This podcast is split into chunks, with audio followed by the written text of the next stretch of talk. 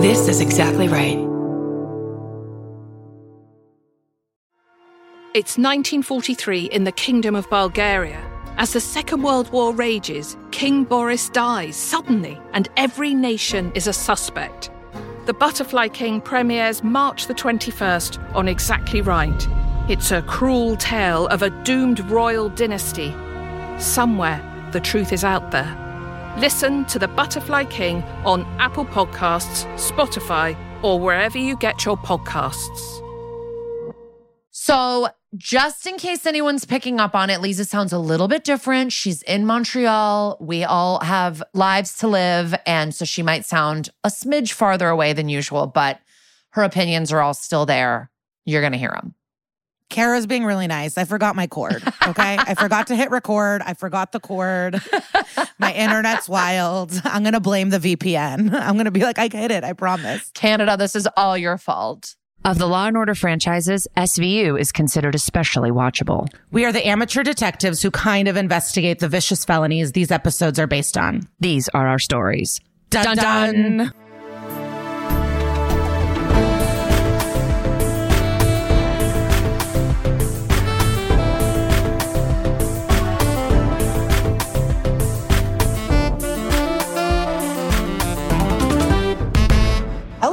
Hello, this is That's Messed Up, an SVU podcast. I am Liza Treyger.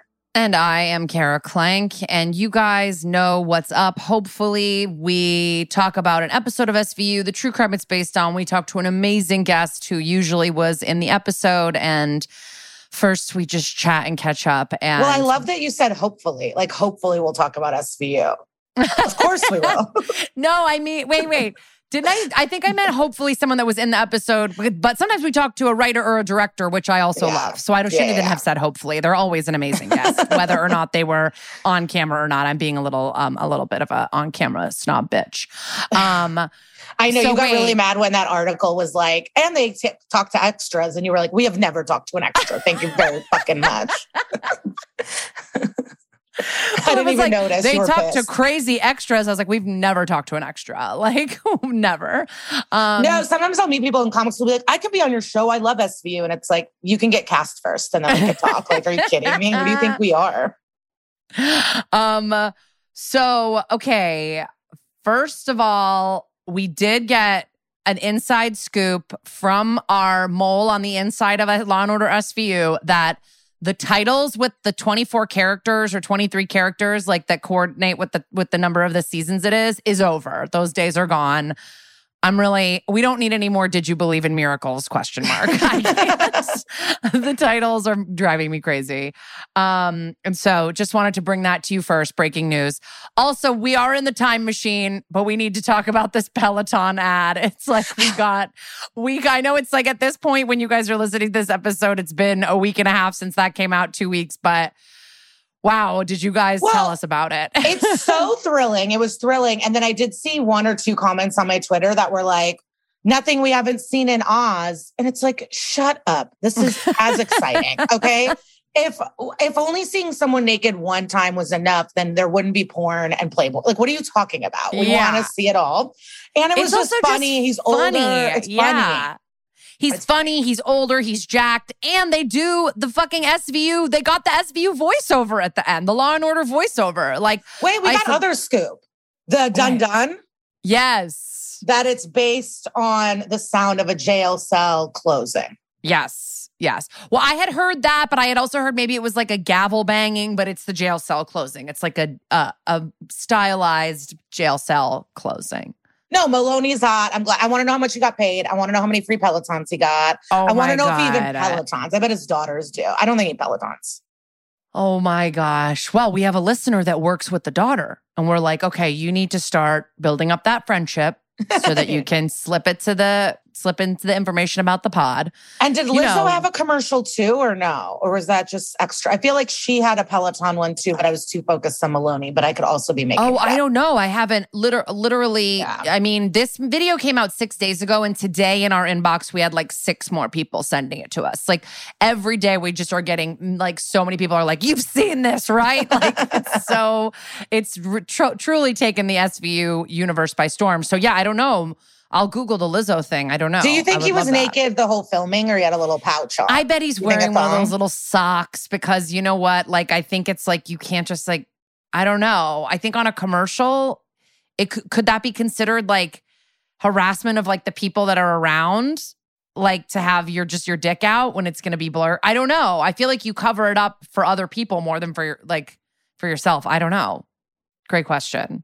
If you worked on the Peloton commercial, we need to know about the cock sock. Please let us know. it would be wagging. Is that what you said? he was doing so many exercises. Like I feel like the blur would be moving. yeah. I don't Maybe know. Skims makes like a little cock sock and he was like really tight in there, like shapewear. I actually was hanging out with some friends who were shitting on Skims hardcore. Liza, don't say that. I just ordered a Skims bodysuit yesterday. I hope they're good. They just said that they run really small. Like Oh, everything really? is so small. Because I did read that Chloe was like, no one's pussy is that tiny. Please make it bigger. But that's all. I thought that was just like for press. But um, someone that I don't even know who I was with, they were just like, they're so tiny. I Well, literally just bought it. I just bought like a bodysuit thing because Well, I no, was because like, I'm I've heard great things. I've heard great things. I just heard this one negative thing that they're and I was like, I'm gonna start um shopping for a dress for my brother's wedding and I might as well have shapewear and blah blah blah. So I just ordered it yesterday. So much of it is sold out. Like I'm ordering LXL and a lot of it is like a lot of the colors are sold out, but I found one. So I'll report back. I'll report And you're wearing a black skins. dress or what? Yes, my brother wants us wearing black. That's not bad. Yeah, no. And you would whatever you, you're gonna get a jumpsuit. No, no, no. I think I'm gonna wear a dress. Okay. Yeah. Short or long? I've never Uh, seen you in a long dress, I don't think. I think long is like a um black tie thing usually.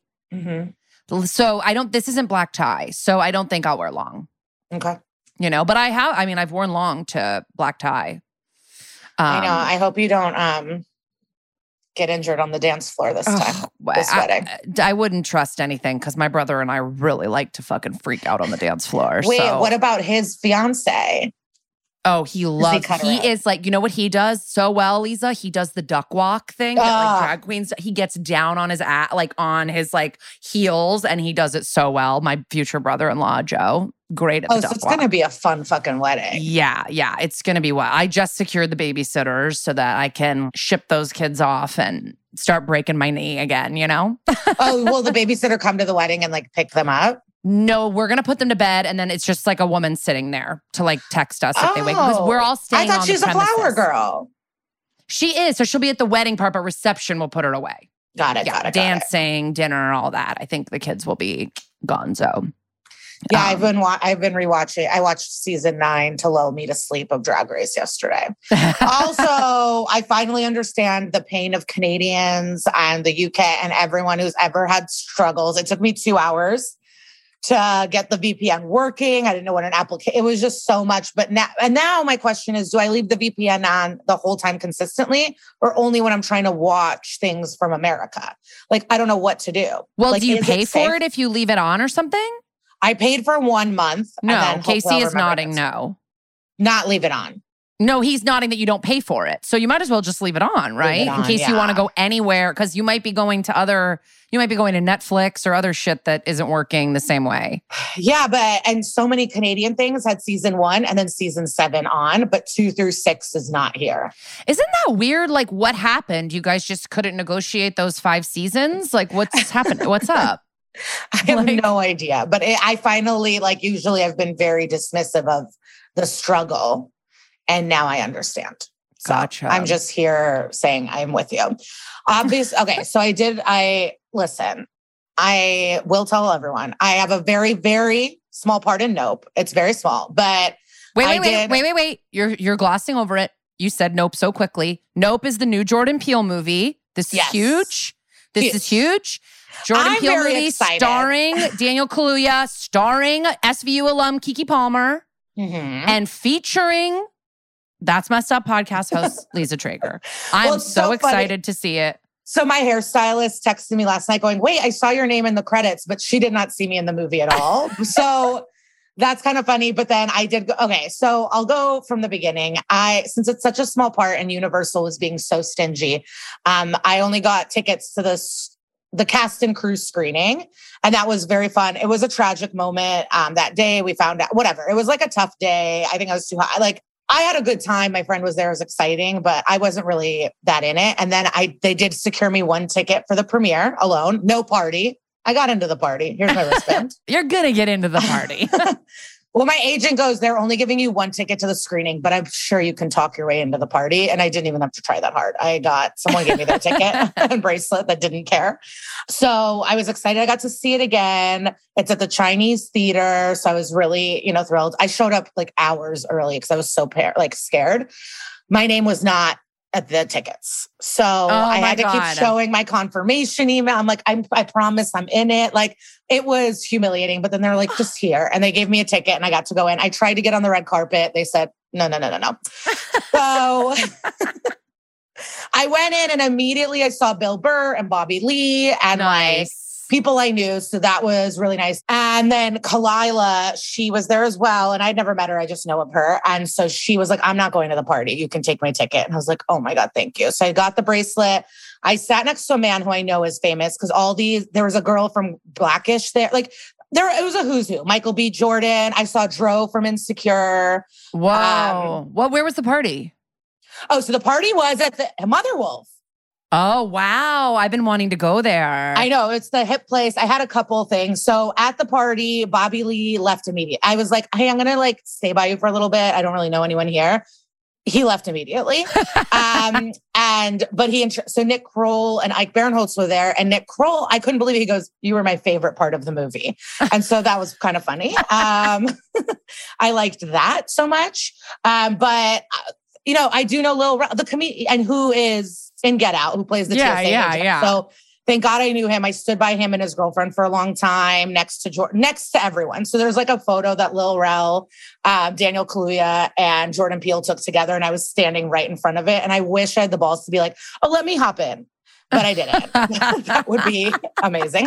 The little boy from Us was at the party and he was so cute. And there's a really little cute boy in Nope that is so cute. And he would like he was at the party and I liked I like the kids kind I can't wait. I can't wait to watch it. I'm so glad you got I want to go to that restaurant too. Ooh, I know. Well, I talked to the bartenders, of course. I was I I have not been alone at a party for a while and I really had to like work out. I don't know. It was annoying. It's very like I'm I'm not gonna be I'm not trying to be like condescending and say hashtag brave, but I do think it's like brave to be at a party alone. I truly, if that's me, I walk in, I do one loop, I don't see anyone I know, I'm out the front door. Like I really just can't. I I, I don't have the I don't have it in me. Like I can't strike up conversations with bartender. Like I just I need one person. That's it. So Well, I you know, really I think that's so- cool that you Oh, stayed Tiffany, and did. Tiffany Haddish was. I mean, I knew enough, but yeah, yeah. and then I worked with some people in the scene, but of course they don't remember. So we had to go up to these actors and be like, "Hey, I'm the girl that you know." I'm not going to ruin Yeah. anything. Yeah. I was like, "That was me. We were on set," and they'd be like, "Okay, well, this is my wife, and you need to leave. We're eating fries."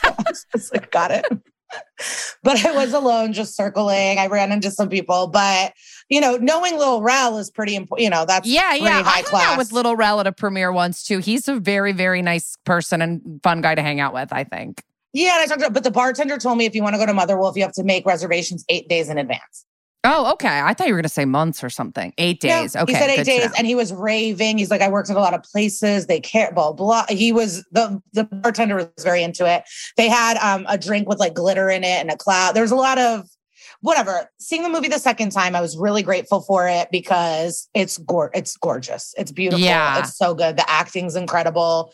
It's suspenseful. It's funny. It's like it's a great summer fucking horror blockbuster. Oh, I can't wait. I, feel- mean, you know, I see his movies and I'm always like, do I understand that? Like, I love, I love them, but then I, they make me think so much. I'm always like, wait, now what did this mean? Like, I mean, uh, us was like really like, but like, you know, I got. I'm well, yeah, I'm gonna read. There's a few things where I can't wait till the recap, like the analysis, come out because I do have a couple questions about certain things, but Gotcha. um, not everything is super clear. But the acting is insane. It was just like really cool, and the special effects. I bet it's gonna win Oscars. Like it really was cool, and it's exciting to have. Um, I took photos of the titles. What is it? The credits. But also going to the cast and crew screening was really cool because I've never. It was cool watching the credits with all the crew.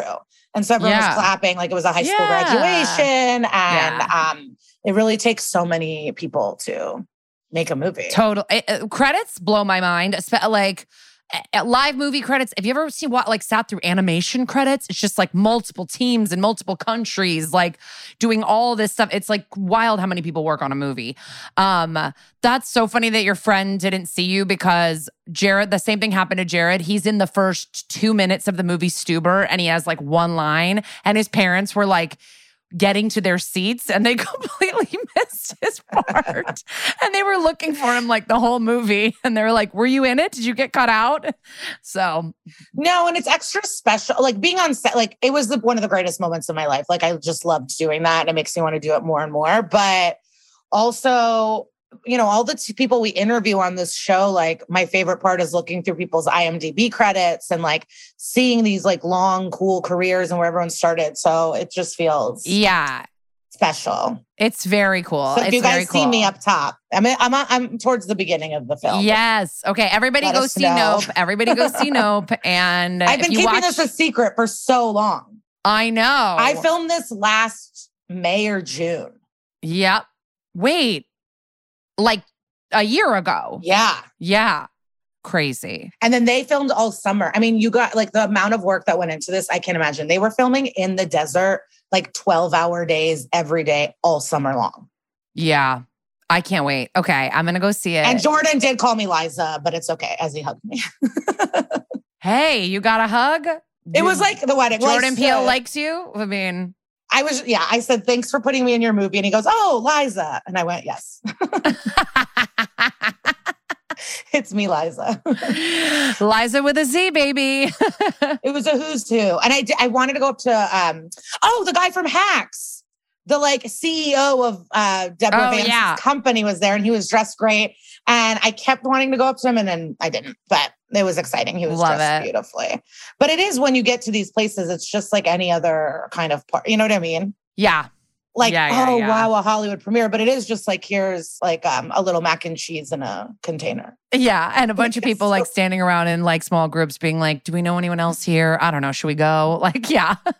Oh, I think I texted you this, but I did talk to one of the actresses in the movie, and she's like, "What are you doing?" I'm like, "Oh, I'm going to Montreal for the Just for Laughs festival." She goes, "I know about Just for Laughs," and she learned about it from the Big Sick, Kumail and Emily's movie. yeah.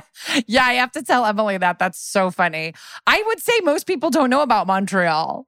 No, You it's know? like the biggest thing of my. Oh my god! I talked to one guy who's been a manager for like a minute, but I was like, "Oh, are you going to Montreal?" And he goes, "I think I've just outgrown it," and it's like, okay. It's been it's been on hold for two years. I know. It's just like it's just people trying to be cool, and it's very um, yeah. silly and annoying. Well, we're cool and we have to start our podcast. So Yes. let's get our episode going. It's another heartwarming episode of Law and Order SVU and a crime you won't believe. Stay tuned. All right, here we go. Episode uh, three of season 20 Zero Tolerance. A really heartwarming episode that aired in the middle of the Trump administration in 2018. I know my favorite was when Kara went, Why are we doing this? Why did we pick this one? but I always say that, and then we always end up having a good time with it. Um, okay, so we open on Ron. It's just hard because it's cur- it's like it was happening to it's like not to us, obviously, we were not, but it's like it is weird when it's a full current event Yeah. and you're in it and you're watching it and you're like, it is ha- like it's just a lot. yes, it's like when we did the Roe episode. Like it's like just, ugh. yeah, it's a it's a harder slog than than um regular crimes against people. Yeah, someone's Um, good and long and dead, who cares? Yeah. okay, so we open on Rollins in her apartment with her daughter Jessie, living my fantasy of getting a child to eat broccoli. I don't understand. She goes, Jessie, eat your broccoli. And Jessie's like, okay, and just starts eating broccoli. What the fuck? What a magic trick. Um, she gets a knock at the door, and it's Dr. Al Pollock. And he has like the face of an actor, like he has the face of like um another like of another actor or something who I've seen my whole life but it's not this guy and he just has his face. And he is Amanda's on again off again boyfriend. And um I in the previous episode we found out that she is pregnant with his child. Um and in that same episode you see Rollins come back from the bathroom and see and find him giving his number to a waitress. So um you know like when he comes to the door, she's like, uh, I don't want any, like pretends he's a traveling salesman. And then uh, a traveling salesman, I'm like a solicitor. My brain is. There's a that's a isn't death of a salesman door to door yeah, sales. I just don't know if that happens anymore. Death of a salesman. Well, from, like, anytime like on Shark Tank when someone says they sold stuff door to door, Mark Cuban does like a really condescending fake little clap. Like he they love a door to door salesman. They love Oh, someone that gets out there and sells and nothing's gonna stop them. wow. Like if on Shark Tank they go, I started with only three hundred dollars, no investors. They're like, wow. Like they love a struggle yeah. because they felt like they they struggled. Sure. Wow. I could never do that. Like Cutco's Cutco knives couldn't no, be I was tricked. I thought I got a job, but it wasn't. I just like for my training got in a van with a man, and then we sold little like fake, like weird Disney computers door to door, and it was humiliating, and I didn't know how to get out. my god. and then I never went back, but I like was so excited I got a job, and then it was selling things out of a van Oh no. with a weird man. But maybe he's on Shark Tank now. Who knows? Yeah. or in jail. little Disney computers. Um, okay. So so he's there with a bunch of sunflowers and he she's like you were giving your number to a waitress. And um he's like I was giving her mother my number because the waitress knew I was a cardiologist. Her mom's having a stent put in and just asked me to call her mom to assure her that it's all routine cuz she's nervous. And Amanda's like buying it but she's like well then what's with the apology flowers and he's like well, you didn't call me back about going to the Van Gogh exhibit, so I thought I'd bring Van Gogh to you. And I just don't think he has a trustworthy face. no, but also, why would the waitress know you are a heart surgeon? Why are you talking to her? yeah, Shady. a lo- uh, yeah, a regular lunch spot. I don't know, I'm making excuses. Um, and it's like he also previously cheated on her with an escort, so it's like you know, that's not, it's not beyond the realm of possibility that he's to full of shit. Um, so Amanda buys it and she does that thing where she goes, It's not really a good time, but then she goes back into the apartment and leaves the door wide open. So obviously, come on in. He immediately starts sucking up to Jesse, high fives. He's really laying it on like the dad routine, pretty thick. He starts reading her a book and like mooing with her. And Amanda's got this look on her face like, okay, maybe a baby daddy would be nice to not have to do this all on my own. And then we cut to a car service driver just driving through the city in the rain. He pulls up to a guy who's like frantic, going, My daughter is sick. And then he goes and scoops this teen who's wrapped in a sheet off of a stoop. And then they get in the car, go to the hospital. And when they get to the ER, he fully put, just pushes this girl out of the car, like the car's barely stopped, and then just tells the driver to drive. And the driver's like, Wait, what? And he's like, Just drive. So very fucked up. The car speeds off, and we're at the credits very two different two different evenings happening for people. Rollins is having her broccoli. This girl's getting pushed out of a car. Um, so now at the top of Act One, the gorgeous Dr. Darby Wilder, played by Ivana Kopacz Wright, is giving the rundown to Benson and Carisi. Um, she's like, "Yeah, I'll send you guys the security footage. The girl wouldn't let us run a rape kit, but there's obvious signs of sexual trauma." And um, they go talk to the victim, and she does look very rough. And Carisi's like, "Uh, can we talk?" And then the girl's like not really responding. So Olivia goes into Olivia mode and is like, Hi, you can call me Olivia. And the girl's immediately like, Okay, I'll talk to you. And her name is Delilah. She doesn't remember how she got to the hospital. She took some pills and she said that Uncle Luke gave them to her. He's not really her uncle. Yeah, Luke's a bad name. Mm, There's not a lot of good Luke. Lukes. Yeah, I can't think of. Maybe Luke Perry. Oh, rest in peace. Yeah. Um, But Luke's like a gross. It's like Trevor. It's like just it's it's kind of a bad name. Yeah. We're going to get some messages. Uh so she says she says Uncle Luke would never hurt her, but then sent her, but he did send her on a date with one of his friends. So we're not getting a great picture of Uncle Luke here. And um he never makes me go back if I don't want to. He loves me and it's like, yeah, pimp alert. We got to watch out here. So now we're at SVU and Carisi is updating Fin and he's like, Yeah, the girl was groomed to keep her mouth shut and there's nothing on anyone named Uncle Luke popping in the system. What are you putting in Uncle Luke into the system? I don't understand how that works. But um, Rollins has the security footage from the hospital now and they watch the whole drop off go down that we've already seen. And then they can't make out the plate, but Fin is like, that's a T plate, could be an Uber or a car service. Let's send it to TARU to clean it up, even though that's not real. Um, and then next, Rollins and Fin are at a garage trying to t- track down the driver. They when they get there, the driver's friend immediately bolts, and Ice T goes, "Welcome to America in 2018," because this is right at the height of the Trump administration's like immigration terrorism and ICE and sanctuary cities and all of that. That was like really where they were, you know, cracking down, quote unquote, on immigration. Um, so they asked this guy about about the driver about Delilah and he tells the whole story. He's like, I thought it was this guy's daughter. I wanted to call the police, but and Fin's like, You're illegal. And the driver's name is Chinia Iwobi. And he's like, I've been here 10 years. I have a wife and kids. You can't send me back. And then he said, like last week, he's like, I got robbed at gunpoint for $600 and I was too scared to report it. And this is like a huge reason why one of like these immigration policies from Trump were so damaging. It's like people don't report crimes. People feel emboldened to commit crimes against vulnerable populations like this because they know that they won't call the police. And people also stand by and don't help other people out because of what it could mean for them and their status and their families. So it's really it's more than just like oh no don't send me i mean it's like the they like they live they are here and living and working and doing and and having lives and then they're just living in constant fear of like attack it's terrible anyway Fin the hero goes listen if that happens to you Oh, yeah. again Do you remember during this in New York, like delivery drivers were getting reported by like a military base they were delivering to?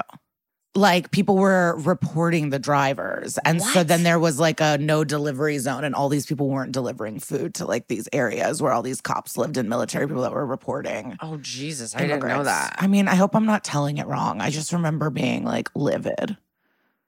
that is super fucked Yeah, but they'll go. I mean, ICE agents were at the Uvalde shooting. Like they're just like Ugh. the worst people in the world. i didn't know that that's awful Yes.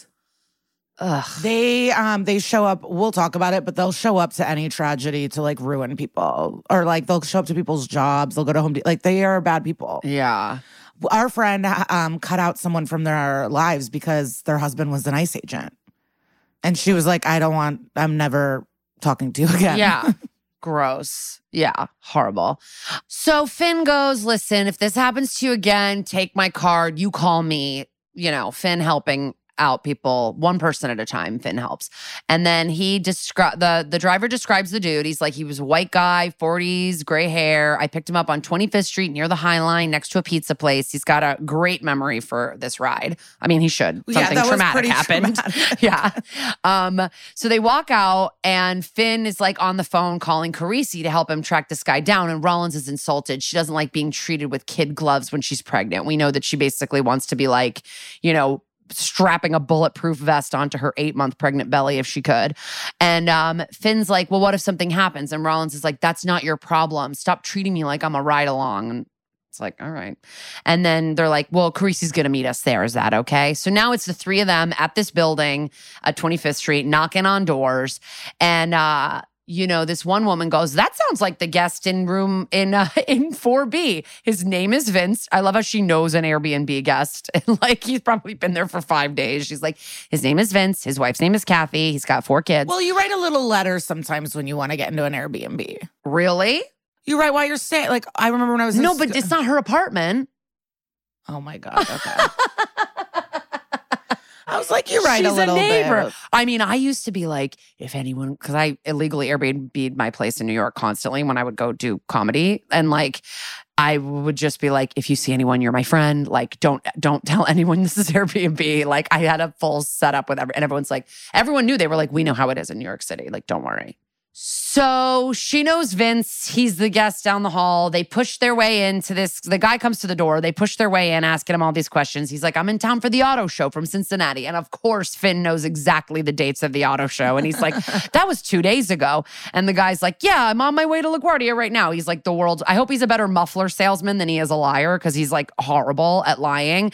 They find a glittery jelly fisherman sandal. And this guy Is that has. what they're called? Fisherman sandals? Uh, that's a fisherman sandal when it has like the big like woven strap I didn't know or that. um, sandal. Yeah, I think so. Correct me if I'm wrong. A million DMs. Um, and uh, he's got excuses, excuses, excuses. He's like, "Oh yeah, I, I went to a movie last night, the, uh, the new Tom Cruise movie, like the worst liar of all time." It's like, you Did you it? see Mickey Rourke was like shitting on Tom Cruise on television? I'm sorry, I'm hitting stuff, but I'm eating this edible. Okay. Tom, Mickey Rourke was shitting on Tom Cruise. Yeah, he was on Piers Morgan being like, fuck Tom Cruise. He's a bad Piers actor. Morgan." I'm a better actor. he was just shitting. We He stand goes- Mickey Rourke because he loves SVU and just discovered it a year ago. I forgot about that. He was just like, that fucker doesn't challenge himself. He's been playing the same character for 20 years. Like Mickey Rourke just had it out for Tom Cruise. Love it. I hate Tom Cruise. I won't see his movies. Um, so they arrest this guy. Not on purpose, but I don't go. I've saw Mission Impossible 1 as a child. That I was just a big the moment. Scientology of it all. He's so high up there, and it's like there's. It's just too. It's too. I don't know. Well, Should we cut this? I'm so scared of Scientology coming after me. I we like. did a whole I talk about it quietly. Wait, what did we not mention it during the Credo episode? You know, I rewatched a Credo and it's like, wow, that was so long ago. We talked to Sebastian. Like, yeah, I was wild. pregnant. My kid's a year old.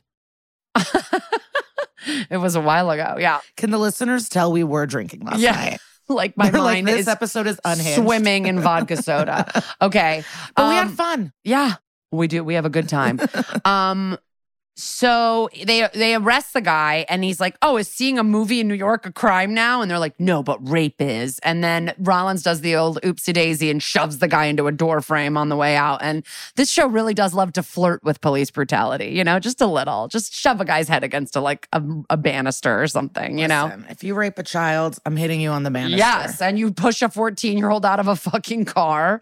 Um, and then on the way out, Carisi grabs the guy's phone. So now we're in interrogation, and he slides the phone across the table, and the phone's buzzing and ringing. And it's this guy's wife, and she will not stop calling. And like, I have Jared on Find My Friends. So if I like located him and he was at the 16th precinct in Manhattan, we'd have some problems. So, uh, he's like, tell us what happened with the 14 year old girl. We might let you pick up the phone and talk to your family because now his son's calling too. And he's like, okay, fine. I'm sorry. He like fully just folds. The man is so dumb. Um, he he says, I'm sorry, I didn't know she was on something when she started zoning out. I took her to the hospital. That was the right thing to do. And then Ice T fucks with this guy so hard. He goes, Oh, you brought her to the hospital? You're free to go. And he goes, Really? And starts to get up. And Fin goes, No, asshole, sit down. And I think they get like one asshole a season. You think so? Yeah, they don't say asshole a lot. I'd love to see it more. No, and um, I love that he thinks throwing a woman onto the ground is like taking her to the hospital. Yeah, like uh, ignoring the fact that you were having sex with a 14 year old. Yeah, and then pushed her out of a vehicle. Yeah, That- like it's not like you went in and helped her with the paperwork. right, right. Ugh. So this was the one asshole for season 20, and I, I'd love to see more uh, if you're a writer on the show and you listen. Love to hear some more assholes. So anyway, this dumb man who should have lawyered up immediately finally caves that he got Luke's number off of Backpage last year at the auto, auto show before they shut down Backpage. And he just, you know, kept that filed in his phone as a guy who gets me teenagers to fuck when I'm in New York. Disgusting. Or to assault, excuse me. Um, you better call Luke, they tell him, and tell him you're hanging on to Delilah for another day and you have a friend who's interested, and then we'll let you talk to your wife. So now we're in Brooklyn and we're mid sting operation. Fin's hanging out on the sidewalk looking fully like a cop, just like a man on the street with like his arms at his sides, waiting to do a deal. And Liv and Carisi are in the car, stakeout style. And Carisi's like, So what's going on with Rollins? And Liv's like, "Mm, If you want to know something about Rollins, maybe you should ask Rollins. And he's like, She's pregnant, isn't she? Like, I, wh- everyone on this show can sniff out when people are pregnant. And Liv's like, Carisi, in what world am I going to gossip with you about this? Like, what? Who do you think you're you're talking to right now? So then that conversation kind of tape peters off, and then the guy shows up uh, to talk to Fin, and Fin gives him a wad of cash and says, "This is for me, and this is the extra for Vince." And the guy's like, "All right," and brings him upstairs, and he's like, "You're gonna like what you see." Upstairs is kind of like a dirty loft with bunk beds and pink lighting, and there's a bunch of teen girls hanging out, and the girls like line up to sh- like present themselves to Fin, and they are so young. Like, great job to the costume department. Also, they're in like overalls and cut off shorts, like they just look like kids, right? Like, and Fin sees a little girl, then an even littler girl, like behind fencing. Like, I- I can't say she's in a cage, but she's like behind fence, like fenced wire, and she's much younger. Like, I thought maybe she was 10. And he's like, Well, what about her? And the guy goes, She's not on the menu just yet. Ew. And he's like, I got more over here. He's gathering more girls together. And then Fin goes, so I can just pick one and do whatever. And the guy goes, Well, within reason, like don't mess my mess up my investment. That wouldn't be cool. And then uh, he goes, So you seem like a guy with great taste. Have you made your decision yet? And Fin goes, I have, and pulls out his badge and goes, You're under arrest. And then this dumbass guy like tries to make a run for it. Olivia flies out of fucking nowhere. Should I say her stunt double? This is not oh, this is not Mariska Hargitay's body. Like it just like I could just tell the way this person is moving that it's not her. And she just flies out of nowhere, tackles this guy's ass right to the ground, and then they go live. And Mariska Hargitay's face turns around. It's it's a great it's a great moment for me. Uh, if this was a live show, I would be showing a clip. Fin calls attention to the younger girl, and Liv goes to check it out. And this poor little girl is so scared. She's like speaking Spanish, and she's saying, "Please don't hurt me." And Olivia goes, No, I'm with the police. And she does say polizia, which is Italian, but let's give bilingual Benson a break here. And uh, she says, don't take me and the little girl and she like looks very terrified. So that's the end of act one and we've got this terrified little baby. Um at the precinct stone walks in and we see like Carisi's asking this teen like why'd you run away from home? And she's like because my parents freaking hate me duh. Like it's like okay, I, I don't know, you like being with Uncle Luke a lot better. Fin's talking to another girl about how she met Luke at the bus station and he bought her McDonald's and cool shoes. So we're kind of getting an idea of like how he's gathered all these girls, like I found them like in different places. And Stone's like, they're so young. And it's like, yes, Stone, it's your second season on SVU. You don't know that, like, you know, people assault teens on a daily basis. Uh, it's an epidemic. And Liv is giving him the rundown. She's like, Yeah, these girls are either from abusive homes or one was living with her quote unquote, her demented grandmother. And I was like, Way harsh, Mariska. and uh, he basically found them all on the street in parks. He, he took one off of a playground. So it's not, it's not great. And they stay with him because they think they're contributing to the household. So he's got some kind of hold over them, like brainwashing style. And, you know, what a lot of the pimps do. It's like, I, I love you, I take care of you, blah, blah, blah. Um, and there's just uh, one who's terrified, and it's the little girl that we found behind the, the fencing. And Rollins is offering her water, asking her name, and she's just completely icing this bitch out. Like the little girl will not talk to Rollins. And the next thing we see uh, are Stone and Carisi bursting into interrogation to really give it to Uncle Luke. And this man is a very cocky child trafficker, like many of them tend to be on this show. He acts like he he acts like he runs like a house for underprivileged youth. He's like, I just take them in and uh, I'm selling their company, not sex. And he says the girls love him and he loves the girls. And we've heard this song sung many times before. And he said they could have left anytime they wanted. And Carisi's like, Well, you brainwashed them. And what about this little one? And he goes, Oh, my little Gabriella. He says he rescued her from Port Authority. She was just wandering around like, you know, lost. And Stone's like, you're never going to touch another girl. I'm going to see to it. And he goes, blah, blah, blah. And then he lawyers up. So yeah, this man is definitely going to jail and acts like he's, he's, he's very Jen Shah until recent news. Um, Stone's like, um, have fun with your lawyer. It's not going to matter. So that's the end of Uncle Luke. Um, in an office now, Rollins is once again trying to talk to Gabriella. And this time she's talking and she says her last name is Sosa. She says she took a bus to New York City and they're like, oh, was your family being mean to you? Were they, were they hurting you? And she's like, no, no one was hurting me. And then she says, I want my mommy and starts crying. It's really sad. Um, and then the gang is gathered all around for an update and the, uh, the other girls from that they found at Uncle Luke's are either headed to ACS placements or home back to their parents. And now Gabriella is the sole focus. And uh, Olivia does say, let's put her through NCMEC, which I know that on another episode, I did not know what that means. And many, many, many of you messaged me. And it is the National Center for Missing and Exploited Children. I didn't understand what she was saying last time. And now I know. And thank you all for letting me know. And so they get a hit. They put her right in there and they get a hit. And there's a missing person alert for her from Elizabeth, New Jersey. And it wasn't her parents who reported her missing, it was the New Jersey Department of Children and Families. So she was in foster care. The plot thickens. So now we've got Rollins in New Jersey um, eh, with Carisi, and Carisi is desperate for the tea. He starts telling Rollins about his cousin Nikki being pregnant with her fifth kid, and he's like, all right, Rollins, she's not budging. Like you can tell on her face that she's like, he knows or whatever, but she's not t- giving it up. And then he's like, just like, fine, Rollins, why didn't you tell me? He's mad. And she's like, tell you what? And then finally she goes, I tried to, I didn't know how. Just don't ask me a lot of questions right now. And then she goes, and don't go all Catholic on me, okay? It's very That you just don't need that. So I guess now he knows. Now he knows she's pregnant, and um, I don't know. He's probably heartbroken inside because you know he is in love with her. And the parents of the foster parents come rushing out, and it's Kelly and Alan Welbeck, and they say that they were they've been waiting for weeks for news about Gabriella, and they're like, "How did she get to New York City, you guys? Like." You were supposed to keep her safe. And the parents were like, we did the best we could, but she's very distrustful of Americans. We quickly find out that Gabriella was sent to them from the border where the government had separated her from her mother. So awful and timely in 2018 and today. Um, It's just like so barbaric. yeah. Uh, like when people say cruelty is the point, it's like who even came up with that? Like, yeah, let's separate Yeah. them. It's like tr- it's really it's Nazi shit. Yeah, it's it's it's wild. And this episode, I think, r- does a good job of showing you. Now we're in back in New York, and the foster parents are going into Liv's office and giving her all the info. They're like, they were picked up by the border in June, her and her mother. The mother was arrested for unlawful entry, and the border agent grabbed Gabriella out of her mother's arms. And Liv goes, "That's insane." And I was like, "Yeah, just." That there's no other words. It's insane. Like it, it's hard to like actually believe that it's happening.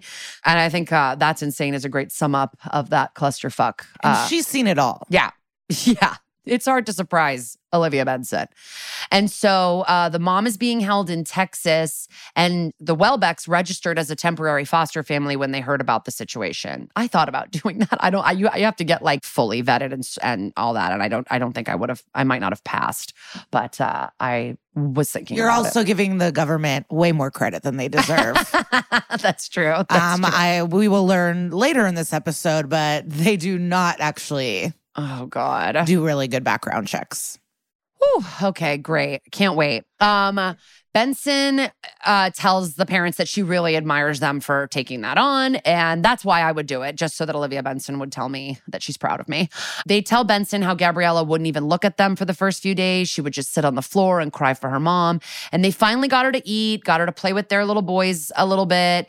And then um, they tried to get her on the phone with her mom, but they like couldn't locate her. And then it was always like, busy. The line was busy. So it was a, like, you know, true to form, everything that you've heard. It's a clusterfuck. Like they've lost half some of these kids. They don't know who's connected to who, and they can't get them even on the phone with each other. So she, uh, Gabriella asked one of their sons, How do you get to Texas? And he told her, You take a plane from New York City. But they didn't actually think she was going to go do that.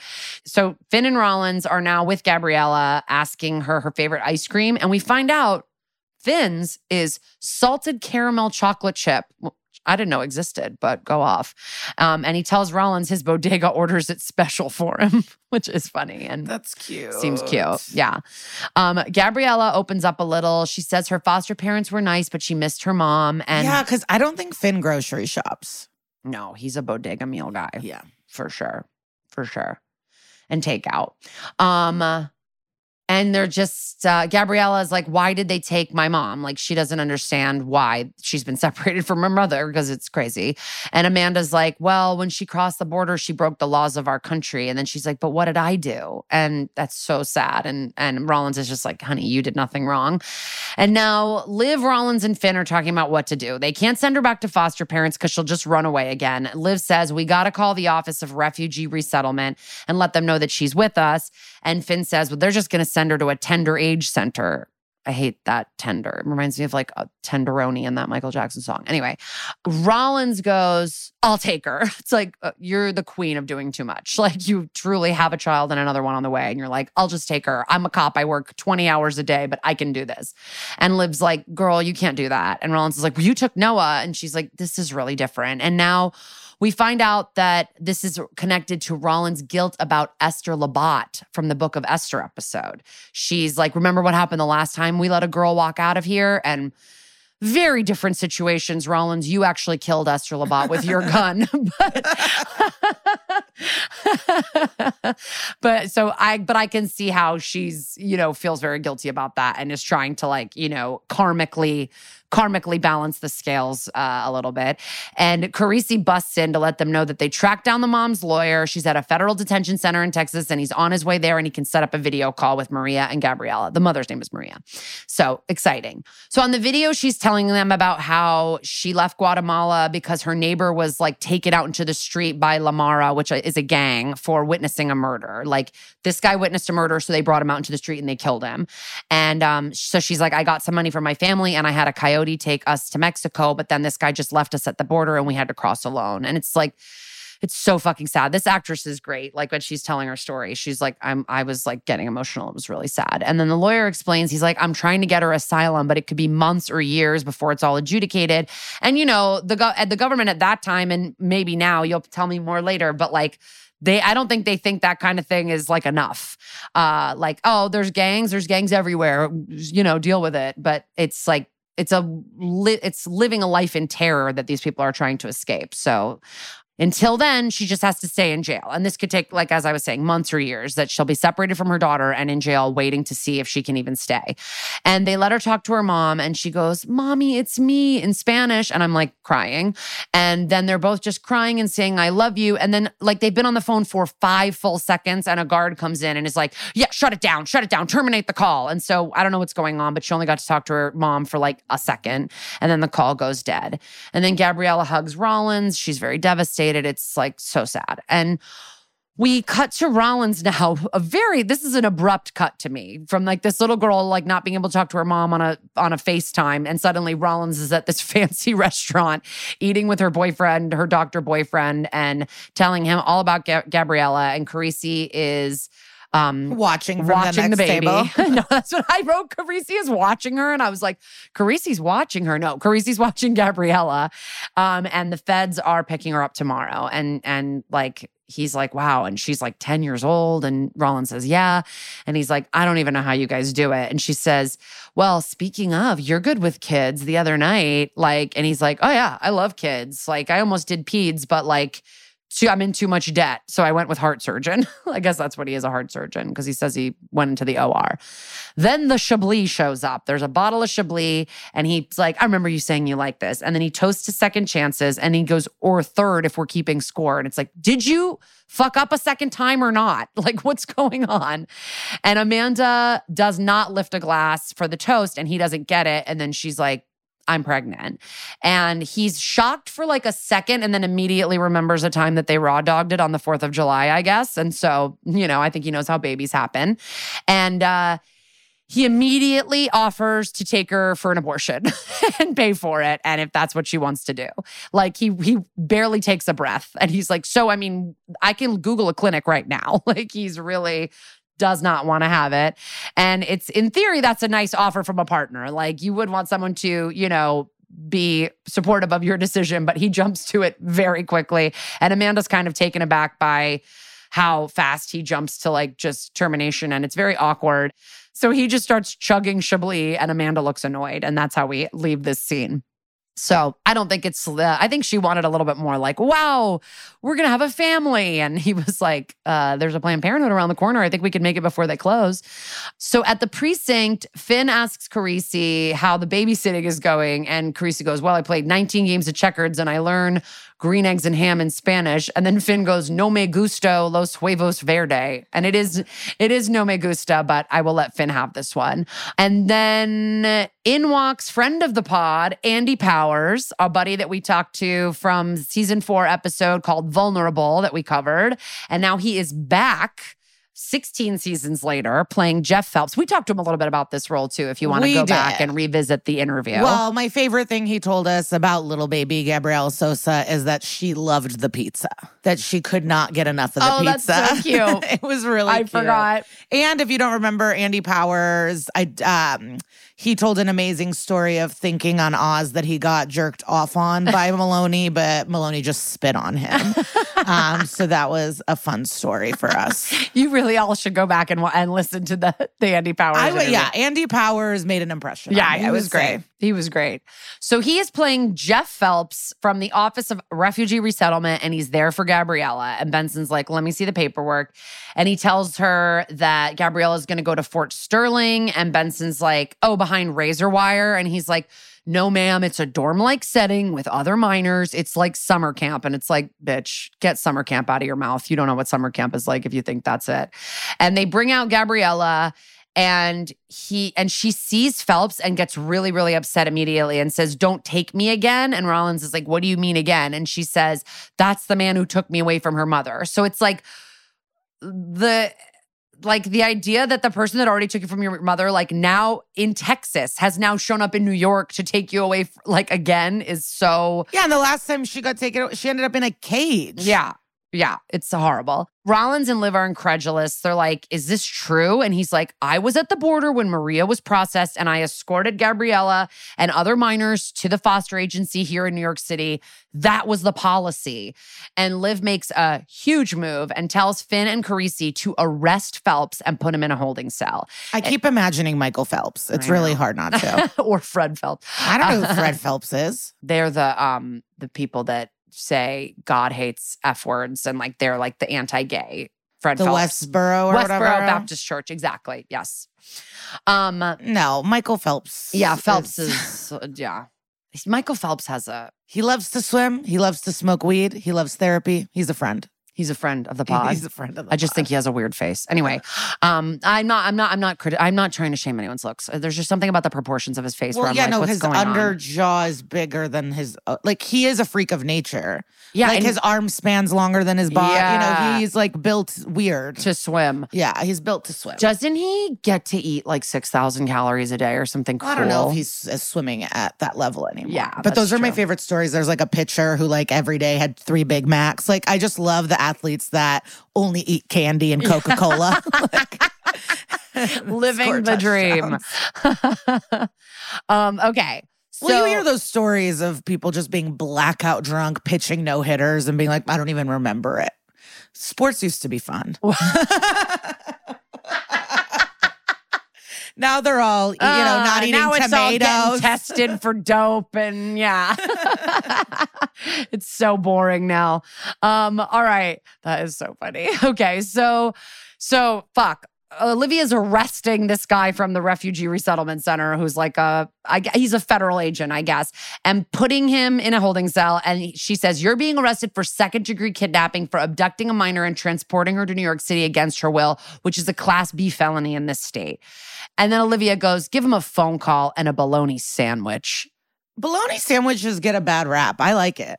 I didn't know they gave you a bologna sandwich in holding. I've No. never seen them give a bologna sandwich to another person that's in holding I had a cell. sandwich in jail.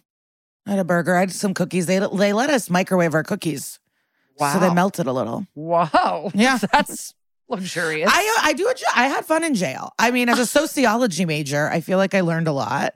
I made some friends, and um, yeah, That's amazing. I read a book. I watched The Simpsons. I like. I loved. I can't believe they let you ha- do all. I can't believe you had access to a microwave and a television. Like what? and books. And books. Yeah, the white girls played games upstairs, and the black girls watched The Simpsons downstairs. So you were down there. Yes. Yeah. That makes sense. Yeah. All right. Am I gonna play cards with a bunch of meth heads?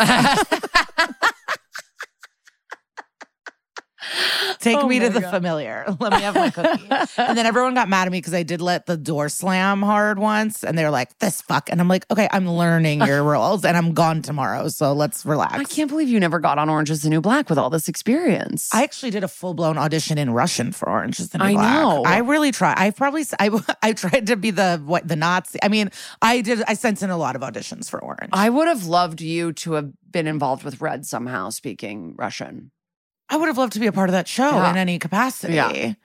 Of course. I mean, I'm audition. I, it's it's funny. It's I like so right many now. I don't know when I'm going to fucking do it. And you know, I have a messy um, what is it, desktop, Yeah. and it's all videos of my face in different outfits, trying to be different people. It's sick. It's a sick life. I, I, I sent one in for a brewmaster this week. It's like What's Brewmaster? like a girl who makes like beers. oh, I yeah, I could Hip see girl. that hip Hip girl, girl. over- ha- with her own brewery. Food science at the brewery. I could see it. I could absolutely see it. Whatever. Am I bragging about my auditions I don't get? No. But how do we? I would have loved to be on Orange. Um, okay. So top of act four, and Olivia has just, I mean, it was like she had this pre-planned almost because she came up with it so quickly, this plan to arrest the guy. And now at the top of act four, she's She's a survivor. She's passionate, and when she wants to do something, she's gonna do Yeah. it. She knew what was she. She knew arresting him was fucking crazy. Yeah. completely. And then she's surrounded by a press conference. Like suddenly there's a press conference in the squad room, which I've never when seen. When Benson calls, they come. Yeah. She probably called Jimmy Mack and was like, call all your old buddies and get them over here. And uh, she's making this is clearly a political move. And she's explaining that they've arrested the officer. She's got the press. Everyone's like, you know, everyone's paying attention. And she also says, she also says Gabriella is nine. Everyone's been saying 10 the whole episode, but it's nine now. So, okay, we've aged her down. She's nine years old. And she says, they're like, how do you think the federal government is going to react? And she's like, I don't really care. This is a crime in New York. And and then one guy goes, Do you really think this affects the life of the safety of everyday New Yorkers? And she's just like, Well, I did find this nine year old girl in a sex trafficking ring. So I think I'm doing my job. And she is like fully traumatized, like a bunch of all the other children we found. And uh, then she ends the conference and has to go talk to Stone in her office. And it is like getting called into like, you know, your dad to get yelled at by your dad. And Stone's pissed. And he's like, What's the next move here, Liv? And she's like, Dude, I was just doing this to make a point, And the media is running with it. Everyone's paying attention now. And he says, Well, I don't prosecute cases to make points. And she goes, Well, then I will find someone who will. I didn't know you could just find another ADA, but I guess you can. And then Olivia goes, Didn't you say that the only wars worth fighting for are the ones you can't win? And just then, Stone is saved by the bitch when this mean looking lady comes walking in and she's like, Kim Caldwell from the US Department of Justice with a writ of habeas corpus demanding the release of Phelps. And then she goes, See you in court at 4 p.m., Lieutenant. Like she's very bitchy. And then Liv asks to Stone, she goes, Are you in? And then he go, she goes, Let me show you what you're fighting for. So she brings Stone in to meet Gabriella. He, she's like, Hi, Mr. Peter. It's like very cute. And she shows him a picture that she drew of her house in Guatemala. And lives like, Do you get it now? Like to Stone. And then he, she says, There's 3,000 more Gabriellas. If you have to walk away from this, I get that, but I'm not going to. I can't. So in court, Stone is arguing the definition of kidnapping. Okay. He's like, it's depriving someone of freedom by holding them against their will. And the lawyer argues that the government does this to millions of prisoners every day. It's like, sick brag, you evil bitch. Millions of prisoners every day have their freedom deprived. Um, and then Stone argues that Gabriella was not a prisoner. She was a nine year old girl who did nothing wrong. And then the bitchy bitch argues that she did cross the border illegally and that they cannot be kept together. And Stone's like, no, we cannot incarcerate them together. They can be kept together. And it is against the law in New York to bring this girl here against her will. And she says, um, the woman argues, but it was under the color of federal law. And Stone argues it's not a law, it's a DOJ policy called zero tolerance. So Stone is correct here. yeah. Well, I can't wait to hear more about this. But um, and the judge says, yes, but it's clear that Officer Phelps or detect, I don't know what you call this guy, refugee man Phelps, was acting in good faith. And he says, um, Stone goes, yeah, but that doesn't relieve him of his criminal liability. And then the Fox News lawyer is like, remember that the federal law trumps state law, if you guys can all remember the Constitution.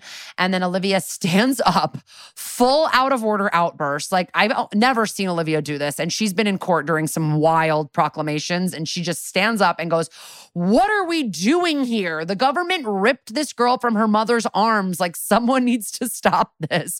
Like, truly the voice of the nation, Olivia Benson.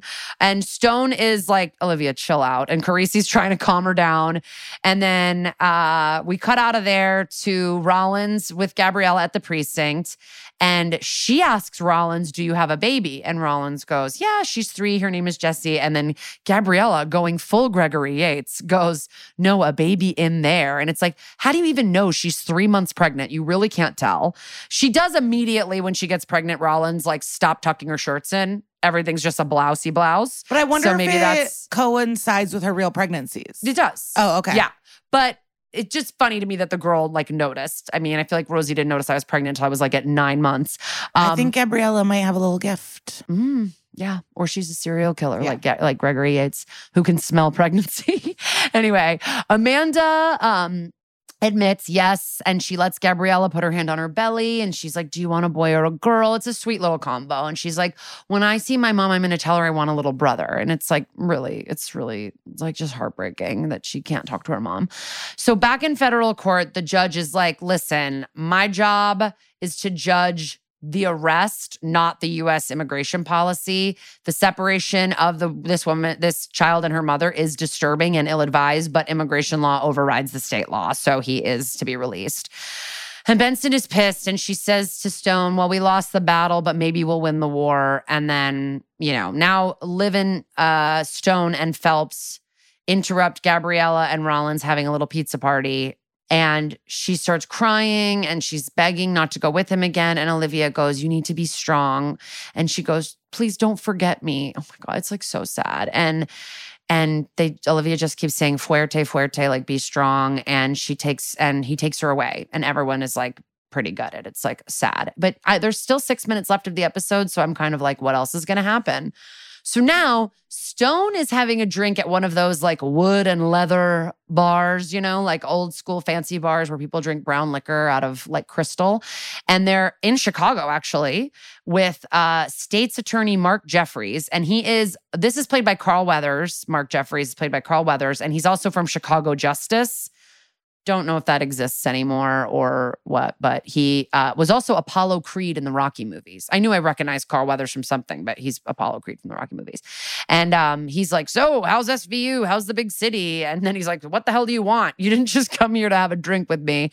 And he wants to uh, this guy's help in reuniting Gabriella with her mom. And he's not trying to make a policy, he just wants to help this one kid. And the guy goes, Is it going to make a difference?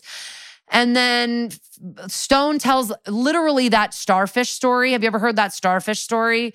That's like a it's like a parable or like a little the kind of thing that's printed on like a magnet. Stone is a human version of an Instagram quote. He's just always has some sort of story that no one cares about. yeah, this this starfish. But I do love little turtles. But the star, it's the same story with the starfish. He just changes it to turtles and acts like it happened at his family home in Rhode Island. And it's like that's a famous like that's like a like a famous parable or like what do you call Well, it? Well, my friend was lucky enough to be on mushrooms as he noticed little turtles going towards the ocean and he got to help them. oh my gosh. Yeah. If he wasn't on mushrooms, he would have just kept walking. No, but it probably felt more special. His heart was more open. Magical. Yeah. Yeah. That's cool.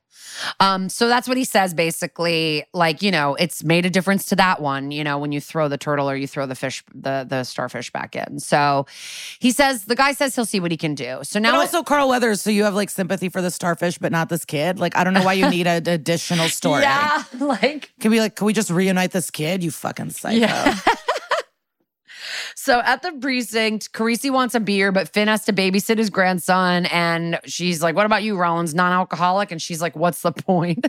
she's like, What's the point in having a drink if I can't get hammered? Um, and she's like, I need something stronger after all the bullshit I've been through, like today.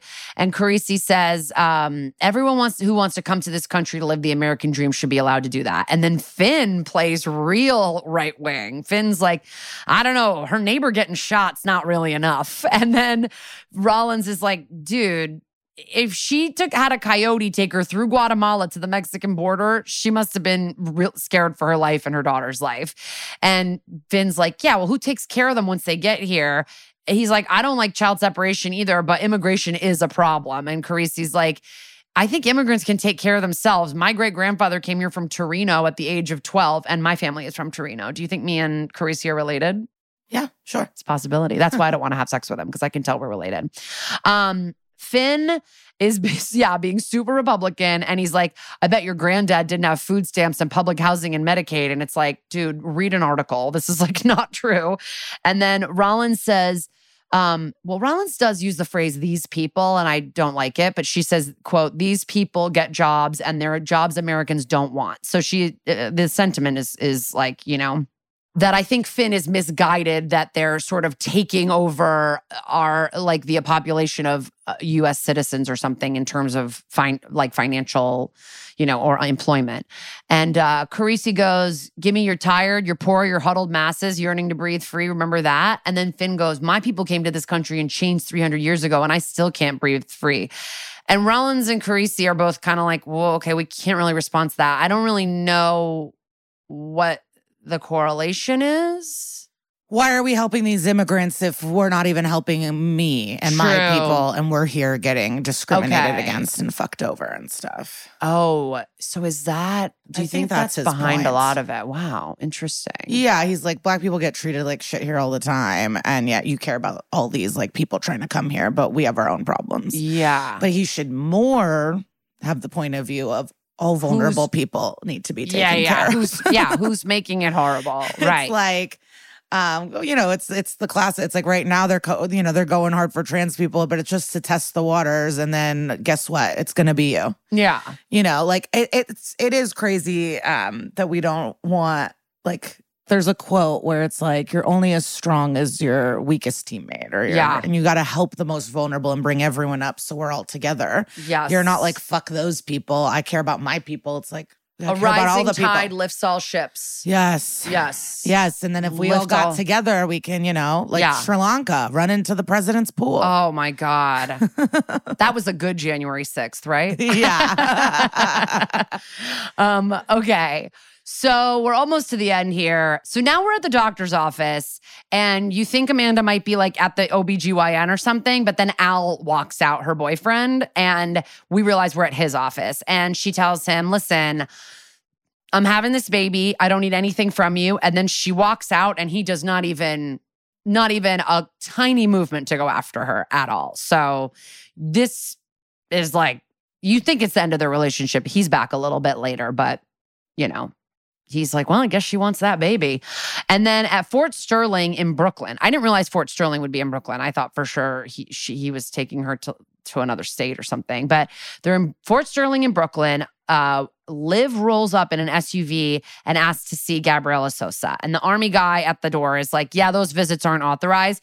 Carl Weathers is in the car with her, gets out of the car, starts crossing over to this military guy, which, by the way, I feel like without identifying yourself, that guy would have just like shot him.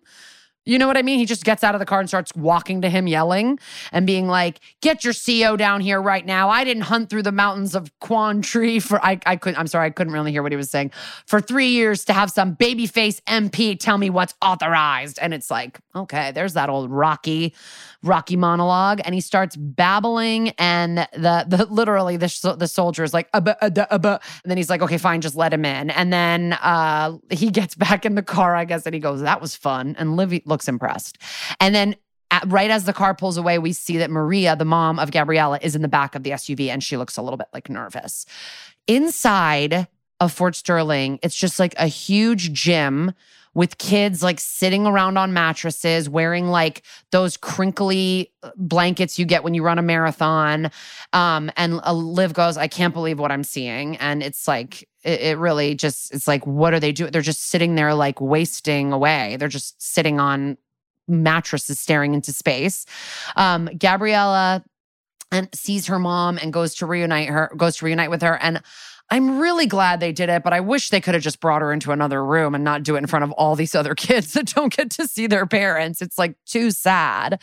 Um, and we find out that whatever. We find out that Carl Weathers pulled some strings because he works out at the same gym with a judge who made it happen. And um, anyway, this kind of fairy tale ending does not happen all the time. It's like it's like when you. This is a horrible comparison, but whenever I hear of somebody getting their Instagram hacked, the only people I ever hear getting it back are people who have an in at Facebook or Instagram. Like, there's no way to get anything done if you don't know someone who works at these corporate places. well, it's also not even just it's like truly life. Yeah, It's yeah. You got to know people. Like uh, it's connections is everything. But uh, but of course, social media, Instagram is my perfect example. Well, because it's a nightmare. Thinking about getting hacked is not yeah, good. yeah, it's yeah. I don't want it to happen. two two factor authentication.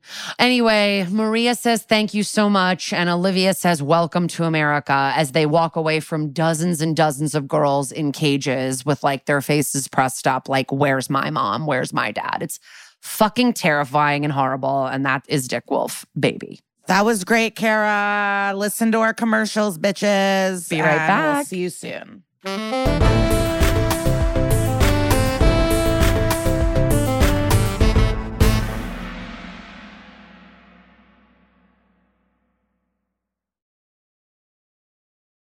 Okay. So, you know, it's hard to do current event type things because the news is ongoing, Yeah. unfolding. Yeah. And a lot of the articles are like concern, like their political spin, you know, they're trying to like prove something. So it was kind of an adventure.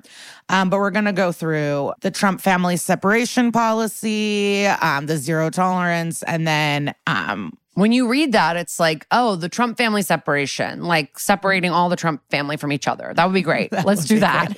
Keep them all away from each other. And I'm going to talk specifically about Southwest Key Facilities abuse. Um, and that's what we felt was like the closest to what was happening. But I feel like there was abuse and trafficking so much everywhere constantly. It was like, I. so much. Um, okay, so the Trump family separation policy, not the one we want. Um, simply put, it's a policy calling for criminal prosecution of everyone who enters the country illegally. So I don't know if you remember Jeff Sessions. He's like a little gremlin Oh, yeah. a little jockey gremlin. Um, he, in quotes, said, If you cross the Southwest border unlawfully, then we will prosecute you. It's that simple. If you're smuggling a child, then we're going to prosecute you, and that child will be separated from you. If you don't want your child separated, then don't bring them across the border illegally. And that's just a quote that he did at a press conference. Like, these people are truly deranged, evil, fucking assholes. That was in the New York Times. Um, and then this policy is different than the former Bush and Obama administrations. Um, where separating kids from parents during those times was an exception, not the rule, and Trump made it the rule. Yeah. Um, and this obsession with the Southwest border and these like specific rules started with Bush, though. He launched Operation Streamline along the Texas border, and it called to criminally prosecute all migrants to get control of the border and be safer to citizens. And Trump used this model to for his policy. And yeah, fuck Bush. And this whole thing of people liking him because he paints is so frustrating Yeah. to me. He's a fucking war criminal. He's a piece of shit. And I heard this recently like, we don't blame him enough for this like explosion of Christian like Yeah. in the government. Like he was just praying all the time and a true fucking fool. And I don't think we talk enough shit about him. Yeah. We're like, wow, he painted a dog and loves Michelle Obama, and that was that. like this piece of shit. He made ice. Like, what are we talking Yeah, about? yeah. Fucking hate him. And he shouldn't have won. I just feel if Al Gore won, our polar bears would have some ice. I don't know. And we'd have the right kind of ice. What's oh yeah. We'd have We're good. Okay. Um, so basically, people that crossed the border were put straight through the criminal system, not through civil immigration courts. And so that's what was the change. Instead of just like we're going to civil court, it was full criminal and then hello, private prison contracts. That's one of the things that's I think's most twisted about America. There's so many, but like prison as a business is the most yeah. deranged sick Yeah. thing. And I think Orange is the New Black really covers this well.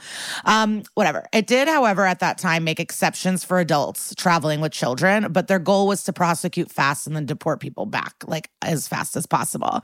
Um, and so, uh, but until their hearing, they're held in these private detention centers, and that's like money making.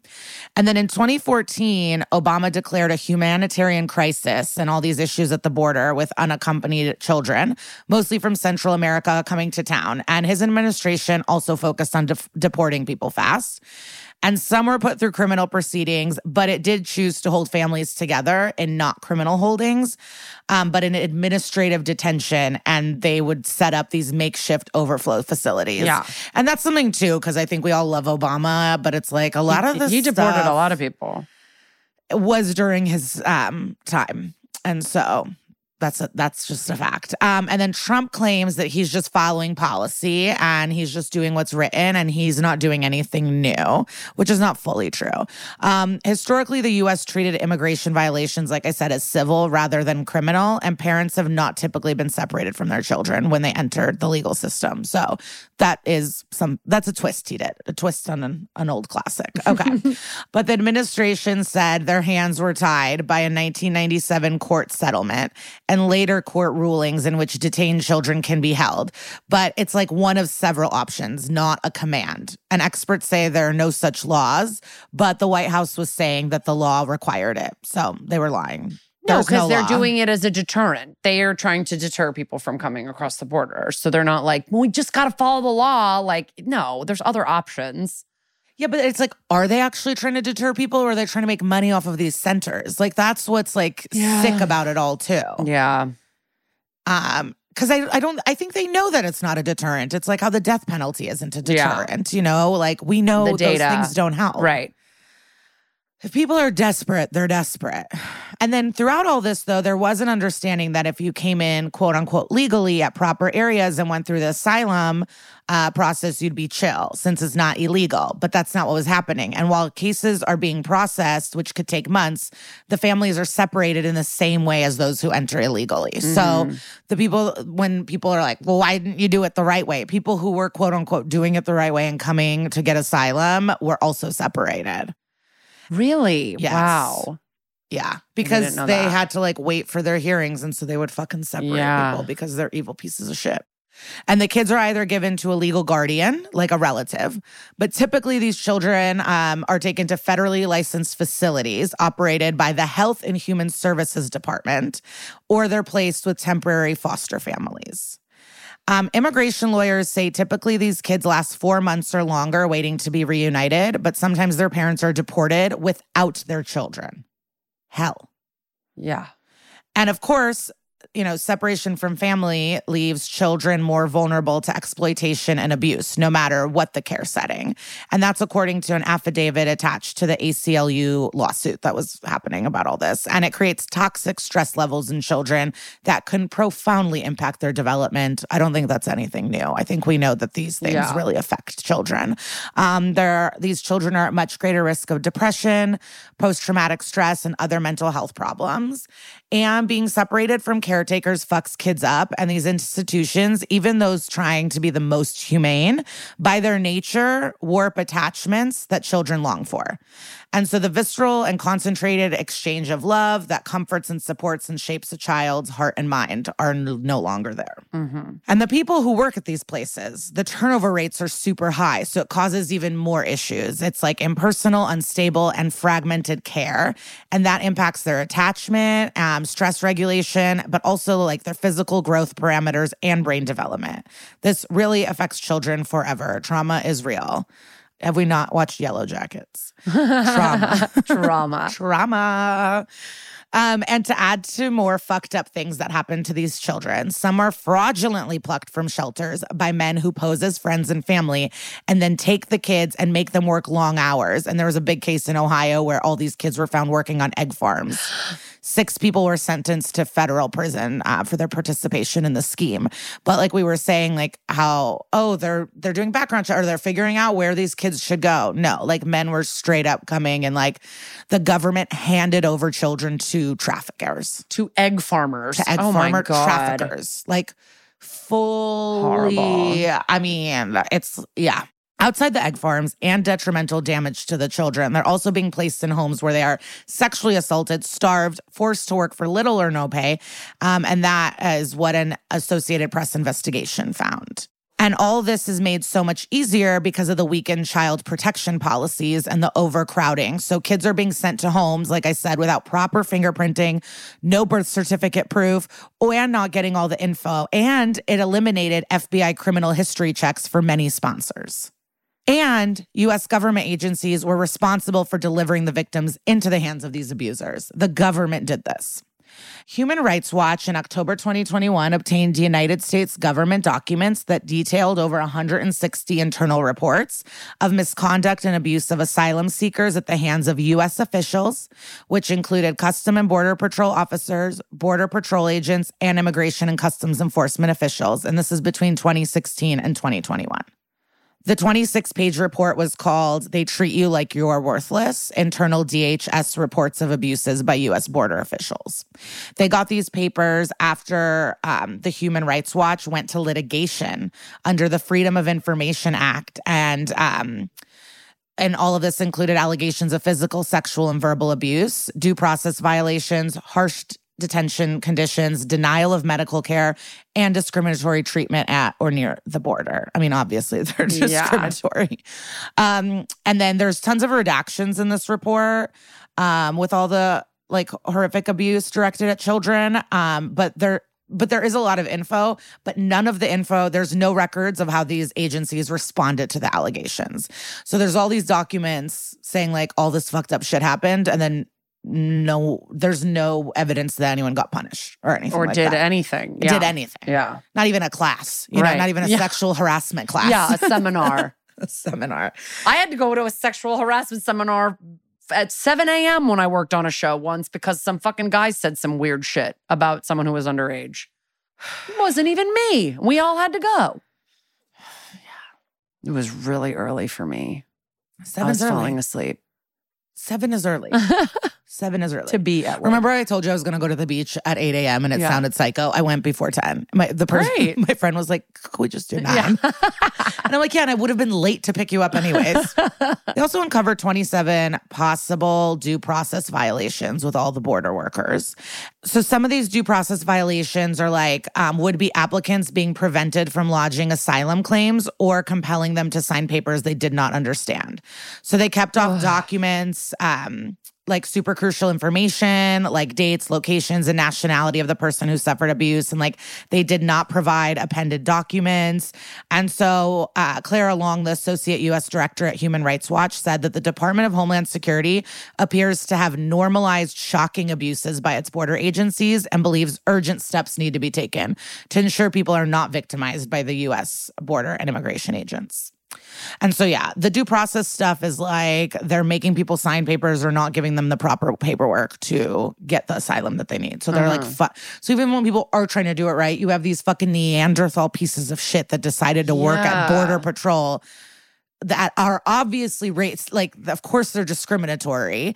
Um i don't think you can like cage up a bunch of children and see them as actual humans. Like are these people of course they're they don't so it's like the people that are supposed to help them don't even recognize their humanity so we're like trusting the people that are imprisoning them to help them do paperwork to help them stay in a country. Yeah. It's like it's very very twisted. And so this moves me into the South Kes- Southwest Key facilities abuse. And so the owner of the Southwest Keys, which we'll learn about, in the New York Times this guy was saying that the images of children in chain link cages are not what they are. That those are facilities run by Border Patrol, which is a division of Homeland Security, and that that's not how this place works. Um, this place is like a social service side of the federal government. He's like, we are not law enforcement. So that's this guy's claim. So there is two things. There's like the the the border like law enforcement vibes, and then there's this human health and services Okay. like organiz- government organization, like an FDA vibe, you know, Uh-huh. like making sure everything's Uh-huh. okay. And th- that's the people that help run these private shelter type places that are like, we're like summer camp. I think this is all bullshit. Yeah. Um, I think it's all kind of one and the same. But the owner of this facility was like, we're not the cages that you see. We're like fun. Mhm. But I think you'll learn that he's wild. so the Southwest Key Shelter is in Youngtown, Arizona. It's been shut down, okay? Um, and was a shelter for unaccompanied migrant children. The children were there because of the zero tolerance border policy, where the children are taken away from their parents at the border. And uh, this policy caused um, a super influx. And so there was just like tons and tons and tons of children arriving. Mhm. So yeah, there was just like a bu- an influx of children and a lot of issues. And like I said, this place was closed down eventually. Um, in September 18th, 2018, a federal contractor fired a bunch of staffers after an incident, according to a statement from the U.S. Department of Health and Human Services. Um, uh, but do not worry, they just sent the kids to a different shelter, and it's all owned by the same company. Oh so my within God. 10 days, like all these kids were in a different place. So eh, this actually was mentioned in the episode, this Office of Refugee Res- Resettlement. Uh-huh. So that's the ORR. In 2018, the ORR was overseeing an estimated 100 shelters in 17 states, serving 11,000 youths. Oh my God. Like she says 3,000 in the episode. She goes, there's 3,000, Gabriella so says. And I was like, that seems like you're lowballing it, Olivia. But that's maybe young girls only. Yeah. I don't know. Who knows Yeah. what she was like. But 11,000, it seems like, oh my it's God. a lot. And so it's like, how are you keeping track of all these people? Yeah. So it brings up a lot of issues with federal oversight and management and the invisibility under which many of these places operate.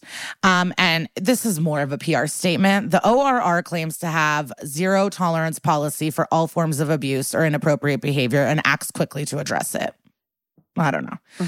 Um, they refused to comment, though, on how many staffers were involved or details about any incidents. We have all these shelters. There's not really oversight. Lots of things are happening.